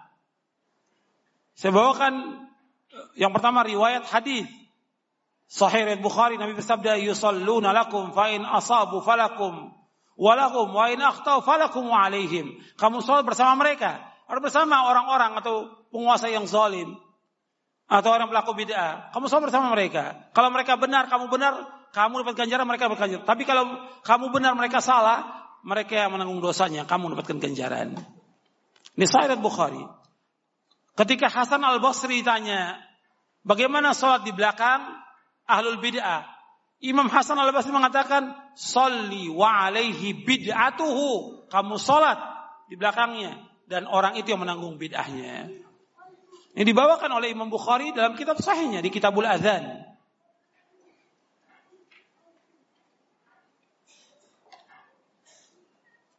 Bagaimana kalau seorang lupa sholat, kemudian dia ingat pada waktu paginya, dia sholat isya, lupa sholat isya. Dia baru ingat ketika pagi sholat.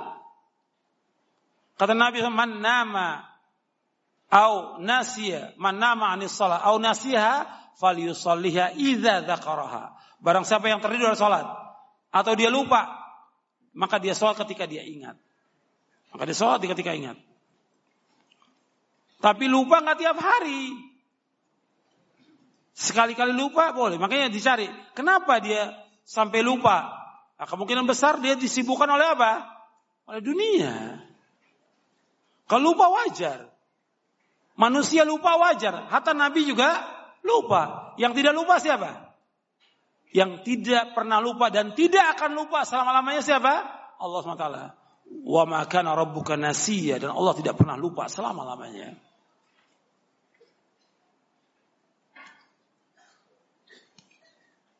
Bagaimana orang yang bermakmum dengan orang yang rusak bacaannya.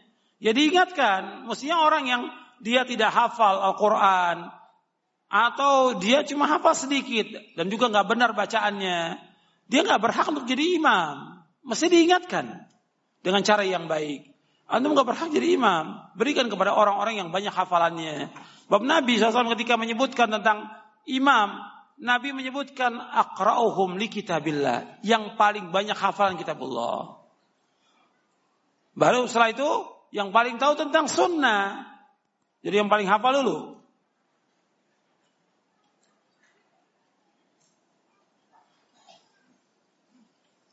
Apakah sah sholat di satu masjid yang tidak ada azan, tapi langsung komat? Sah. Sholatnya sah. Cuma dia berdosa tidak tidak menggunakan azan.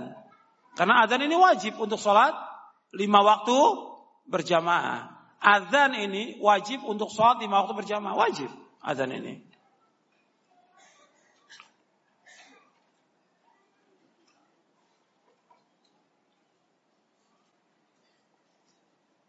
Boleh tidak seorang ketika berangkat ke masjid menggunakan motor atau mobil? Boleh.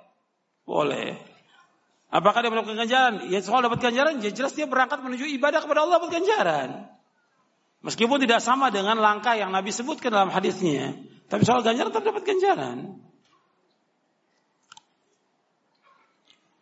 Jangan juga ya terlalu kaku juga. Nabi menyebutkan dengan melangkah, maka harus melangkah. Orang jalan kaki nggak boleh naik kendaraan. Ya juga nggak benar. Pendapat seperti ini boleh. Pakai kendaraan nggak ada masalah. Kalau masjidnya dekat, dia bisa dengan jalan kaki. Tapi kalau masjidnya jauh, itu harus dengan kendaraan.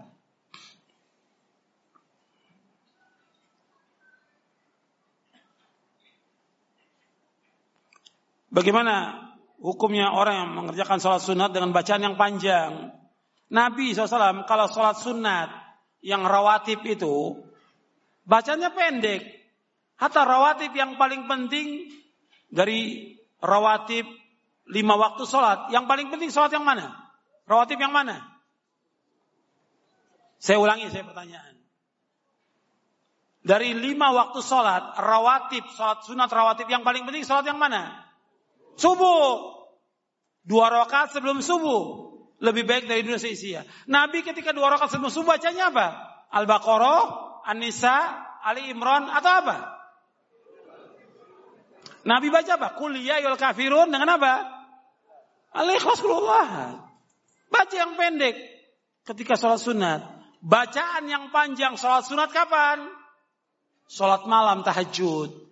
Nabi baca sholat tahajud di waktu malam satu rokaat baca Al-Baqarah, An-Nisa, Ali Imran. Satu rokaat. Hadisnya sahih riwayat Muslim. Nabi bacanya satu rokaat sholat malam Al-Baqarah, An-Nisa dulu baru Ali Imran. sahih riwayatnya. Tapi kalau sholat sunat rawati baca yang pendek aja. Yang paling penting aja kuliah dengan apa? Nabi baca dengan surah Al-Ikhlas. Berarti dhuhr baca yang pendek, ba'diyah baca yang pendek. Jangan dipanjangkan sampai orang nunggu makmum. Nunggu imamnya kok panjang, benar bacaannya. Ternyata dia lagi ngulang hafalan. Surah Al-Baqarah. Dia belum hafal si imam. Surah Al-Baqarah. Ngulang-ngulang. Gak dapat-dapat. Terus lagi. Kesian makmumnya. Jadi kalau mau ngulang hafalan kapan? nanti dia di waktu malam. Sorenya murajaah dulu, pada maghrib murajaah, nanti malam baru dia baca. Tapi ketika sholat berjamaah, baca yang pendek. Baik qobliyah maupun ba'diyahnya.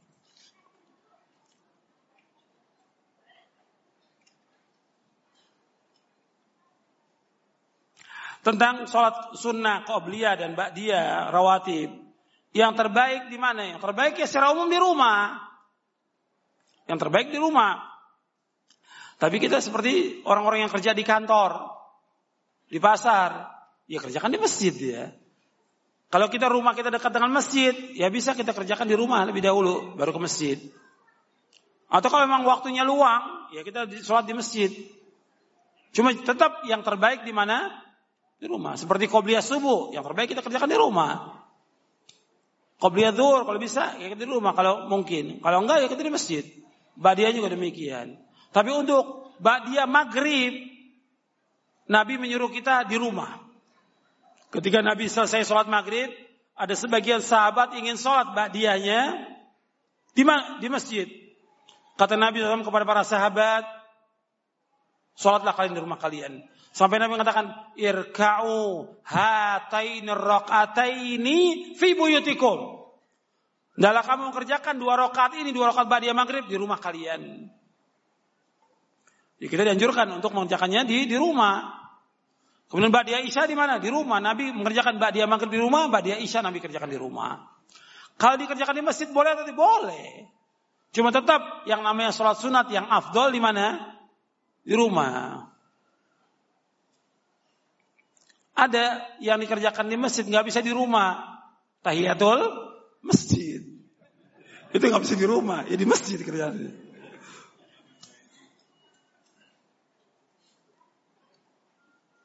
Jika ada saudara kita tidak sholat, lalu dia mati, bolehkah disolati? Tentang orang yang tidak sholat, kita kembali, hukumnya dia muslim atau kafir? Tadi yang pembahasan kita muslim atau kafir? Muslim selama dia masih mengakui tentang wajibnya sholat. Kalau dia muslim, berarti wajib di dia sholatkan kalau dia mati. Cuma kita kalau nggak mau sholatkan, nggak ada masalah. Kan sholat jenazah fardu ain atau fardu kifayah? Fardu kifayah. Jadi suruh temannya juga yang gak sholat, suruh sholatkan. Temennya yang gak sholat, suruh sholatkan sholat jenazah. Kita gak usah sholat. Sebagai pelajaran buat yang lain. Jangankan masalah itu. Masalah utang aja Nabi, ketika ada sahabat yang utang dua dinar, Nabi gak mau sholatkan. Sebagai apa? Sebagai pelajaran buat sahabat yang lain. Utang dua dinar, Nabi gak mau sholatkan. Dua dinar kecil, dua dinar. Apalagi yang utangnya jutaan. Boleh imam masjid nggak mau sholatkan. Utang banyak utang nggak mau sholatkan. Kalau dia menikmati. Jadi ini nggak boleh orang menganggap ringan masalah ini. Tapi ketika dia tidak sholat, maka biar teman yang sholatkan. Kita nggak usah sholatkan. Sebagai pelajaran buat yang lain.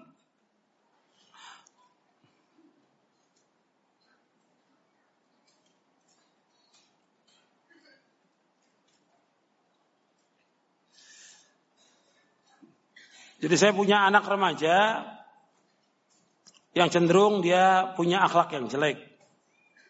Jadi ketika disuruh sholat dia tidak mau. Ya tetap eh, diusahakan kalau dia sebagai orang tua, bapak atau ibu, jelas tahulah tentang tabiat anak dari kecilnya gimana. Tahu tentang wataknya. Maka coba cari bagaimana salahnya yang dia itu bisa nurut. Apakah diberikan hadiah, apa dibujuk atau yang lain. Tetap suruh sholat. Tapi jangan lupa doa kepada Allah. Sebab yang memegang ubun-ubun seluruh makhluk ini. Dan hati manusia adalah Allah SWT. Allah yang membolak hati. Makanya kita minta kepada Allah agar Allah menunjuki dia. Karena doanya orang tua kepada anak itu makbul baik atau buruk. Perhatikan tuh. Doanya orang tua untuk anaknya itu makbul. Apakah si orang tua doakan baik untuk anaknya makbul atau orang tua mendoakan jelek buat anaknya juga makbul? Maka hati-hati orang tua itu. Ketika orang tua mendoakan kejelekan buat anaknya makbul, jelek anak itu. Umumnya si anak kurang ajar pada orang tuanya. Orang tua bilang, nanti kamu celaka, tabrakan. Betul tabrakan terjadi. Makbul, dikabulkan sama Allah. Tapi ketika si orang tua mendoakan baik, insya Allah makbul juga. Makanya nggak boleh orang tua itu mendoakan kejelekan kepada anak. Doakan kebaikan, meskipun dia nakal. Meskipun dia tidak baik, tetap doakan kebaikan buat anaknya.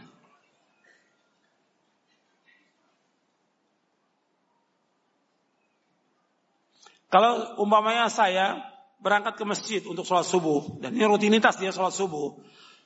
Suatu waktu dia terlambat sampai di masjid sudah selesai jamaah sholat subuh. Bagaimana?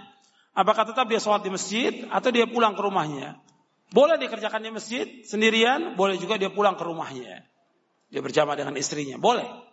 Karena terjadi juga pada sahabat yang demikian, ketika sampai di masjid sudah selesai sholat, maka dia pulang ke rumahnya. Tapi ini kejadiannya sekali, bukan tiap hari terlambat. Kepada orang yang sholat mesti terlambat. Langganan terlambat. Mesti diingatkan. Orang yang suka biasa terlambat, selalu akhir akan diakhirkan oleh Allah rahmatnya. Allah akan mengakhirkan rahmatnya bagi orang itu.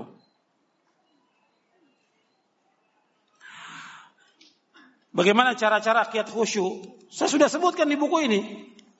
Antum baca. Tadi sudah kita baca sebagiannya. Di antaranya apa? Mengingat kematian. Di antaranya. Kemudian sholat sesuai dengan contoh Nabi. Di antaranya lagi saya sebutkan, kita harus memahami tentang bacaan sholat.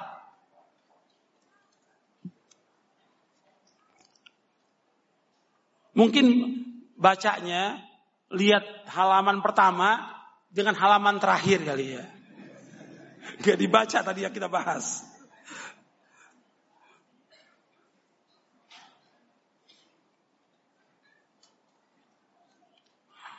Ya tentang berjamaah ini, apakah kita ambil jamaah yang pertama atau kedua? Ya jamaah yang pertama.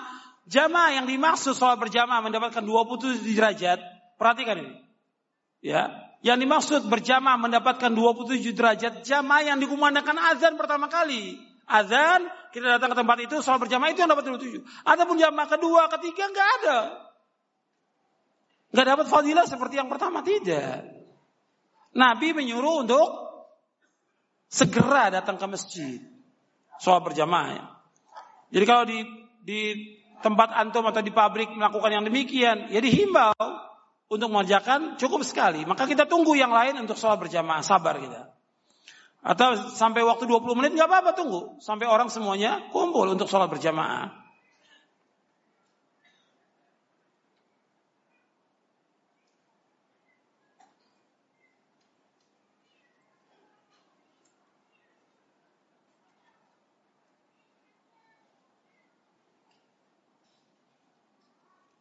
Ya, bagaimana dengan hadis Nabi Shallallahu Alaihi Wasallam tentang orang-orang Khawarij yang disebutkan bahwa Khawarij itu adalah anjing-anjing neraka. Al Khawariju kilabun nar. Padahal amal yang dihisap pertama kali sholat. Sedangkan orang-orang Khawarij itu dia banyak sholatnya. Bagaimana memadukan? Betul, tetapi yang banyak sholatnya itu berkaitan dengan sholat yang sunnah, bukan yang wajib. Orang khawarij nggak mau sholat berjamaah bersama imam, nggak mau dia. Khawarij, mau nggak mereka sholat berjamaah bersama imam? Nggak mau dia. Dia ketika lihat melihat imamnya atau melihat pemimpin atau pemerintah atau khotibnya berbuat dosa maksiat bagi dia muslim atau kafir kafir dia nggak mau sholat Sholat sunatnya dia betul ya, banyak sholat sunatnya. Tapi nggak sesuai dengan contoh Nabi sholat sunatnya mereka. Sholat yang wajibnya mereka nggak berjamaah, bahkan ada di antara mereka khawari itu nggak sholat Jumat mereka bersama kaum muslimin nggak mau sholat Jumatnya sendirian di rumahnya. Kapan? Dianggap imam-imam yang ada semuanya kafir. Dan itu terjadi yang seperti itu. Baik itu zaman Ali bin Abi Thalib maupun yang sesudahnya. Bahkan al, uh, Imam Az-Zabi menyebutkan ada seorang yang punya pemahaman takfiri dalam siar alamin bala, dia nggak mau sholat bersama kaum muslimin, dia mengerjakan sholat sendirian aja di rumahnya, hatta sholat Jumat. Ini sudah nggak baik yang wajibnya. Kalau sudah nggak baik, seluruh amalnya baik atau tidak? Tidak baik ukuran sholat. Kalau sholatnya tidak baik, seluruh amalnya tidak baik. Makanya disebutkan dia termasuk penghuni neraka. Nabi ketika menyebutkan tentang apa? Tentang banyaknya sholat mereka atau puasanya mereka.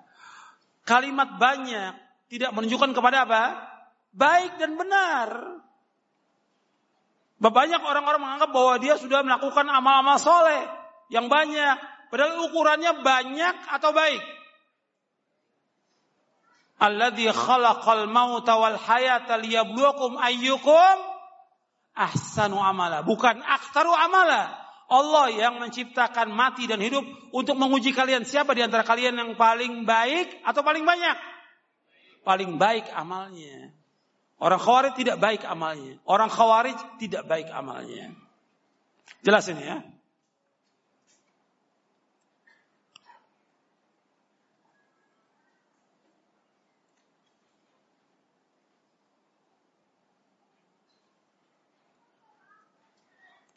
Tentang masalah anak-anak yang sholat berjamaah di masjid. Boleh atau tidak boleh? Boleh. Tidak anak-anak sholat di masjid boleh. Kalau dia mengganggu, ya diingatkan aja. Diingatkan. Cuma tetap yang perlu diingatkan kadang-kadang, anaknya ke masjid, bapaknya nggak ke masjid. Anaknya ke masjid, bapaknya nggak ke masjid. Jadi tetap diingatkan supaya jangan ribut. Ya, jangan dilarang. Mereka untuk melatih diri untuk masjid jangan dilarang. Tapi diingatkan tetap diingatkan. Jangan berisik, jangan bercanda. Terus diingatkan. Setiap sholat diingatkan.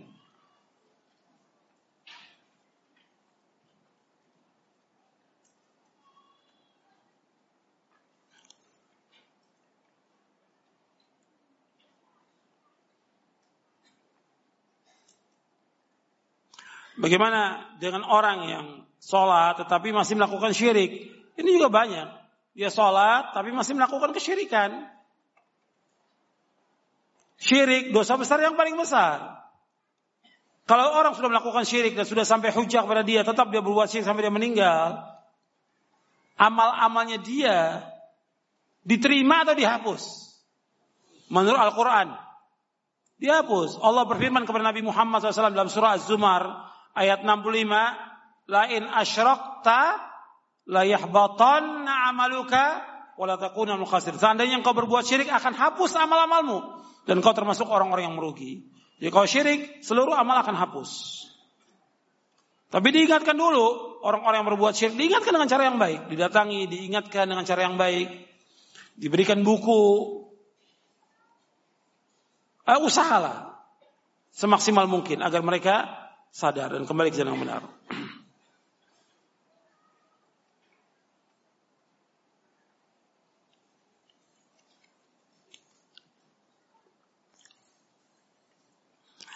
Bagaimana kalau seorang yang dia sulit untuk bangun malam? Dia bisa diatur dengan dia tidur di awal malam. Dan jangan terlalu banyak pekerjaan ketika di waktu malam. Kemudian yang ketiga dia tidur dalam keadaan berwudu. Yang keempat dia pasang beker. Beker itu pasang, alarm pasang. Jam berapa dia mau bangun? Insya Allah kalau sudah terbiasa itu akan mudah bangun. Meskipun nggak bangunnya jam 3, bangunnya setengah 4 menjelang subuh, ya tetap bangun. Bisa dikerjakan tahajud, dua rakaat, witirnya satu bisa. Kalau masih ada waktu lagi bisa dikerjakan tahajudnya 4, witirnya 3. Jadi nggak mesti 11. 11 itu yang maksimal. Orang mengerjakan dua saja tahajudnya, witirnya satu, boleh dalam syariat Islam, boleh. Atau dia hanya mengerjakan witir saja juga boleh. Sebelum tidur, karena dia pulangnya jam 12 malam. Ya kerja atau dakwah atau yang lainnya, dia witir dulu sebelum tidur. Kemudian nanti malam dia nggak bangun lagi, cukup dengan witir aja boleh. Karena iman manusia ini berbeda-beda. Tapi kita harus upaya kalau bisa kita tahajud lakukan. Dan witir jangan tinggalkan karena para ulama mengingatkan para talabatul ilm untuk bangun malam.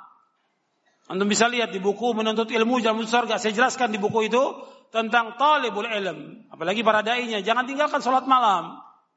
Jangan tinggalkan juga sholat witir. Karena wasiat dan nasihat para ulama demikian. Juga wasiat Rasulullah kepada para sahabatnya.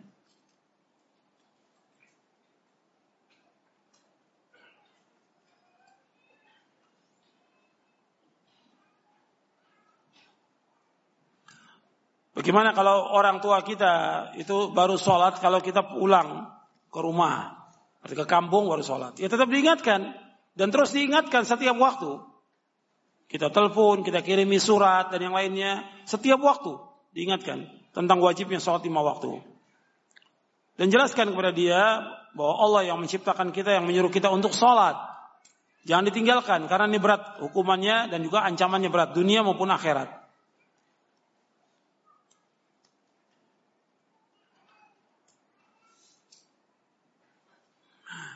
Kenapa masih ada banyak orang-orang yang sholat, tapi dia ter, masih terus melakukan perbuatan keji dan mungkar? Tadi sudah jelaskan, karena sholatnya dia tidak khusyuk, sholatnya dia tidak tumanina, sholatnya dia tidak mengikuti contoh Nabi SAW. Sholatnya dia tidak dipahami tentang isi dari sholatnya. Mestinya sholat yang dilakukan itu menimbulkan rasa takut dia kepada Allah SWT. Dan dia harus ingat kepada Allah. Allah menyebutkan setelah sholat, karena Allah menyebutkan utlu ma uhi utlu uhi ilaika minal kitab wa aqimis shalah. Inna sholata tanha al fahsyi wal munkar wa la dzikrullahi akbar wallahu ya'lamu ma tasnaun. Artinya setelah Allah menyuruh untuk sholat, sholat mencegah perbuatan keji mungkar, Allah menyuruh apa? Ingat Allah itu lebih baik. Jadi kalau dia ingat kepada Allah, maka dia akan tinggalkan perbuatan dosa dan maksiat. Kalau dia ingat Allah, dia akan tinggalkan perbuatan keji dan mungkar. Dan Allah mengetahui apa yang kalian kerjakan.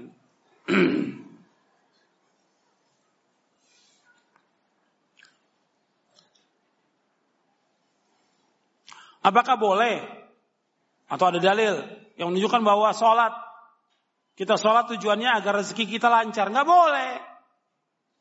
Sholat duha, sholat tahajud supaya rezekinya lancar.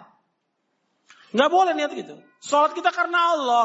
Kalau kita ibadah kepada Allah dengan benar, sesuai dengan contoh Nabi, ikhlas, rezeki pasti akan diberikan oleh Allah.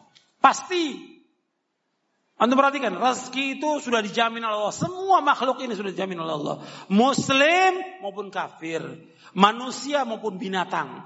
Dijamin rezekinya oleh Allah. Wa ma min dabbatin illa 'ala Allahi rizquha. Enggak ada binatang ternak muka bumi Allah jamin rezekinya. Manusia semua dijamin rezekinya. Pasti diberikan rezeki oleh Allah. Yang belum pasti soal ibadah kita kepada Allah itu belum pasti. Yang belum pasti diterima atau tidaknya ibadah kita. Yang belum pasti kita ini bahagia atau tidak. Yang belum pasti kita ini husnul khatimah atau su'ul khatimah. Yang belum pasti kita masuk surga atau tidak. Belum pasti. Rezeki pasti yang menolak Allah. Pasti. Dan kalau kita terus ibadah kepada Allah dengan benar, kefakiran itu akan ditutup oleh Allah. Allah berfirman di dalam satu hadis yang sahih dan satu lagi hasan. Allah berfirman, Ya bena Adam, tafarrag li ibadati amla sadraka ghinan wa asudda faqra. Wa ilam taf'al mala'tu yadayka syugla walam asudda faqra. Kata Nabi SAW, wahai anak Adam, Allah berfirman, wahai anak Adam, Ndalah kamu luangkan semua waktumu, luangkan untuk ibadah kepadaku. Aku akan penuhi dadamu dengan kecukupan dan aku akan tutup kefakiranmu. Enggak diberikan kefakiran, diberikan Allah kecukupan, enggak pernah fakir. Ya. Wa ilam taf'al, kalau kamu enggak lakukan itu, enggak mau ibadah kepada aku, enggak enggak meluangkan waktu untuk ibadah kepada aku, malah tu yadaika syugla. Aku akan penuhi kedua tanganmu dengan kesibukan. Walam asudda dan aku tidak akan menutup kefakiranmu. Hadis ini sahih dan disahihkan dan juga dihasankan oleh Syekh Albani dalam silsilah eh, dalam Sahih Jami'us Shaghir dan juga dalam kitabnya Sahih At-Targhib wa Tarhib. Jadi ikhwan fillah azakumullah, Anda perhatikan salat ini akan menghilangkan kesulitan, kefakiran. Semua ibadah ini seperti itu. Tapi jangan niatkan kita sedekah supaya rezeki lancar. Kita sedekah supaya diganti oleh Allah. Pasti diganti. Bapak Allah berfirman, "Wa ma anfaqtum min syai'in fahuwa yukhlifu wa huwa khairur razikin." Apa saja yang kamu infakkan, apa saja, sekecil apa pun, pasti diganti oleh Allah dan Allah sebaik-baik pemberi rezeki. Dalam surah Sabah. Jadi jangan kita mengharapkan sesuatu dari ibadah kita, mengharapkan surga, ikhlas, mengharapkan jannah. Itu dalam ibadah kepada Allah. Hatta kita ibadah umrah haji, kita ibadah umrah haji, itu akan menghilangkan kefakiran. Menghapuskan dosa, menghilangkan kefakiran. Sampai Nabi bersabda dalam hadis yang sahih dari Imam Tirmidzi, Ibnu Khuzaimah dan yang lainnya. Kata Nabi SAW, tabi'u bainal haji wal umrah. Fa innahuma yanfiyan al-faqra wa dhunub kama yanfil kiru khabath al-hadid wa dhab wal fiddah. Wa laysa lil hajjatil mabrurati ila al-jannah. Walaysa lil hajjatil mabrur jazaa'un illa jannah. Kata Nabi, iringi haji dengan umrah. Kalau kamu sudah haji, iringi umrah. Kalau sudah umrah, iringi dengan haji lagi. Terus seperti itu. Karena keduanya haji umrah itu pertama menghapuskan dosa, yang kedua menghilangkan kefakiran, menghilangkan kefakiran. Sebagaimana tungku api membersihkan kotoran besi, emas dan perak. Dan tidak ada ganjaran bagi haji yang mabrur kecuali sorga. Maka laksanakan ibadah kepada Allah. Insya Allah Allah akan datangkan rezeki kepada kita. Tapi jangan niatkan kita untuk itu, jangan. Maka Nabi ketika menyuruh sahabat untuk sedekah, Nabi iming-imingi dengan dunia atau tidak? Tidak. Kata Nabi, ittaqin nara walau bisyiqqi tamratin. Jaga diri kamu dari api neraka meskipun dengan apa? Sebutir kurma. Tujuan kita akhirat supaya terjaga dari api neraka. Bukan Nabi mengimingi dunia. Kalau kamu sedekah, Nabi kamu dapat kekayaan dengan sedekah, usaha kamu lancar tidak. Tapi itu sudah jaminan dari Allah Subhanahu wa taala. Tapi niatkan kita karena Allah.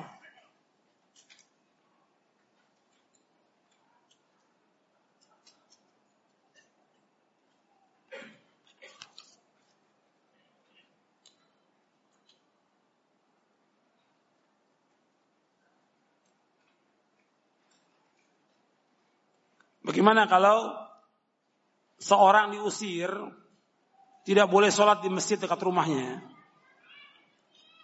Karena beda pemahaman. Ima orang yang diusir ini nggak benar, ima yang ngusir yang nggak benar. Kenapa yang diusir nggak benar? Ya mungkin tindakannya dia kalau nggak benar sehingga diusir. Mungkin dia baru datang pertama kali sudah jago, nggak boleh usoli, Bidah, kunut bidah, ya diusir sama orang. Antum sebagai masyarakat, ya antum bergaul dengan mereka dengan cara yang baik. Antum mendatang, ikuti sholat mereka. Sholat di belakang alul bidah, menurut syariat Islam boleh atau tidak? Boleh, sah atau tidak sah. Kita harus sabar. Ya mungkin kenapa sampai diusir? Ya mungkin ada beberapa faktor yang lain. Maka tadi saya iman dari yang diusir yang salah atau yang mengusirnya. Jadi jangan langsung, oh yang mengusir pasti salah. Belum tentu juga. Dia mengusir karena apa? Ada sebab. Akibat usir ini ada sebabnya apa? Tingkah lakunya di masjid itu. Ini kadang-kadang orang sudah ngikuti sunnah ini. Kadang-kadang masuk masjid orang kayak masjid sendiri. Kayak jagoan. Nyalain lampu sendiri, nyalain ini sendiri semuanya. Ya orang situ kesel. Kamu nggak boleh sholat sini. Ya wajar diusir. Apa? Tingkah lakunya sudah seperti jagoan. Sudah seperti masjidnya dia sendiri. Padahal dia pendatang. Mesti nggak bisa gitu. Tanya, boleh nggak saya adzan? Boleh nggak saya jadi imam? Karena nggak ada imam di sini. Coba pakai adab, akhlak yang baik. Muamalah dengan baik. Jadi ketika diusir, siapa yang salah? Jangan langsung salahkan, oh yang ngusir. Belum tentu. Bahwa ada juga di tempat di tempat yang lain, yang katanya sunnah juga, ada orang yang awam nggak boleh sholat. Dan ini terjadi. Orang awam masyarakat kampung karena dia usoli, karena dia kunut, karena masjid merasa punya dia nggak boleh sholat. Benar tidak menurut syariat Islam? Nggak benar. Dan ini terjadi yang seperti ini terjadi. Orang-orang kampung yang kunut itu nggak boleh datang ke masjidnya. Ini kan masjid masjid saya, yayasan punya saya. Kamu nggak boleh sholat. Masa orang sholat nggak boleh? Orang mau ruku sujud nggak boleh. Kalau dia kunut diingatkan dengan cara yang baik. Ilmu amalah sekarang banyak yang nggak beres sudah. Maka antum belajar belajar ilmu, belajar adab dan akhlak. Bagaimana adab dan akhlak penuntut ilmu. Ini penting. Gitu. Nah, kalau kita sudah diusir, ya kita sholat nggak boleh ada yang larang, nggak boleh melarang orang sholat. Kalau nggak boleh juga oleh mereka, ya kita cari masjid yang lain. Jadi ini ketika bertanya seperti ini jangan langsung dijawab. Karena nanti menjawab, oh sudah jelas salah yang ngusir. Lihat dulu orangnya siapa. Jadi belum tentu yang salah yang ngusir. Karena yang datang juga sudah seperti miliknya ya masjidnya.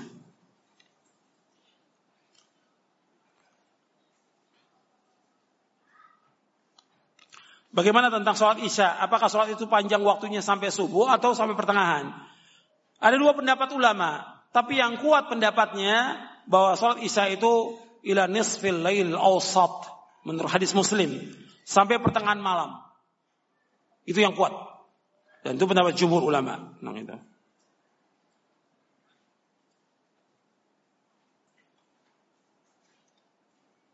Tadi disebutkan tentang sholat asar. Apakah sholat asar itu batal amalnya? Apa seluruh amalnya? Di buku ini, ketika saya bawakan hadis ini, ada penjelasannya di situ. Mungkin nggak kebaca. Ya, antum nggak baca. Di situ ada. Artinya bukan seluruh amal, tidak. Amal yang hari itu aja yang ditolak oleh Allah, yang dihapuskan. Yang menghapuskan seluruh amal yaitu apa? Syirik.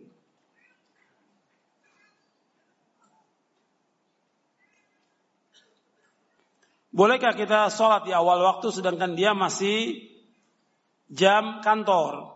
Ya kita memberitahu kepada orang-orang yang di atas sana itu. Ya manajernya, direktur kasih tahu bahwa kita orang Islam ini sholat waktu asar. Jam 3 lewat 10 atau jam 3 lewat seperempat. Kita sholat asar. Saya pikir cukup sampai sini nggak semua bisa dijawab dan juga jamaah kita banyak wudhunya antri. Jadi kita cukup sampai di sini kajian kita. Kurang lebihnya saya mohon maaf, mudah-mudahan yang kita kaji ini bermanfaat untuk saya dan untuk antum sekalian. Nabiyana Muhammadin sallallahu alaihi wasallam. Subhanakallahumma wa bihamdik asyhadu an la ilaha illa anta astaghfiruka wa atubu ilaik. Assalamualaikum warahmatullahi wabarakatuh.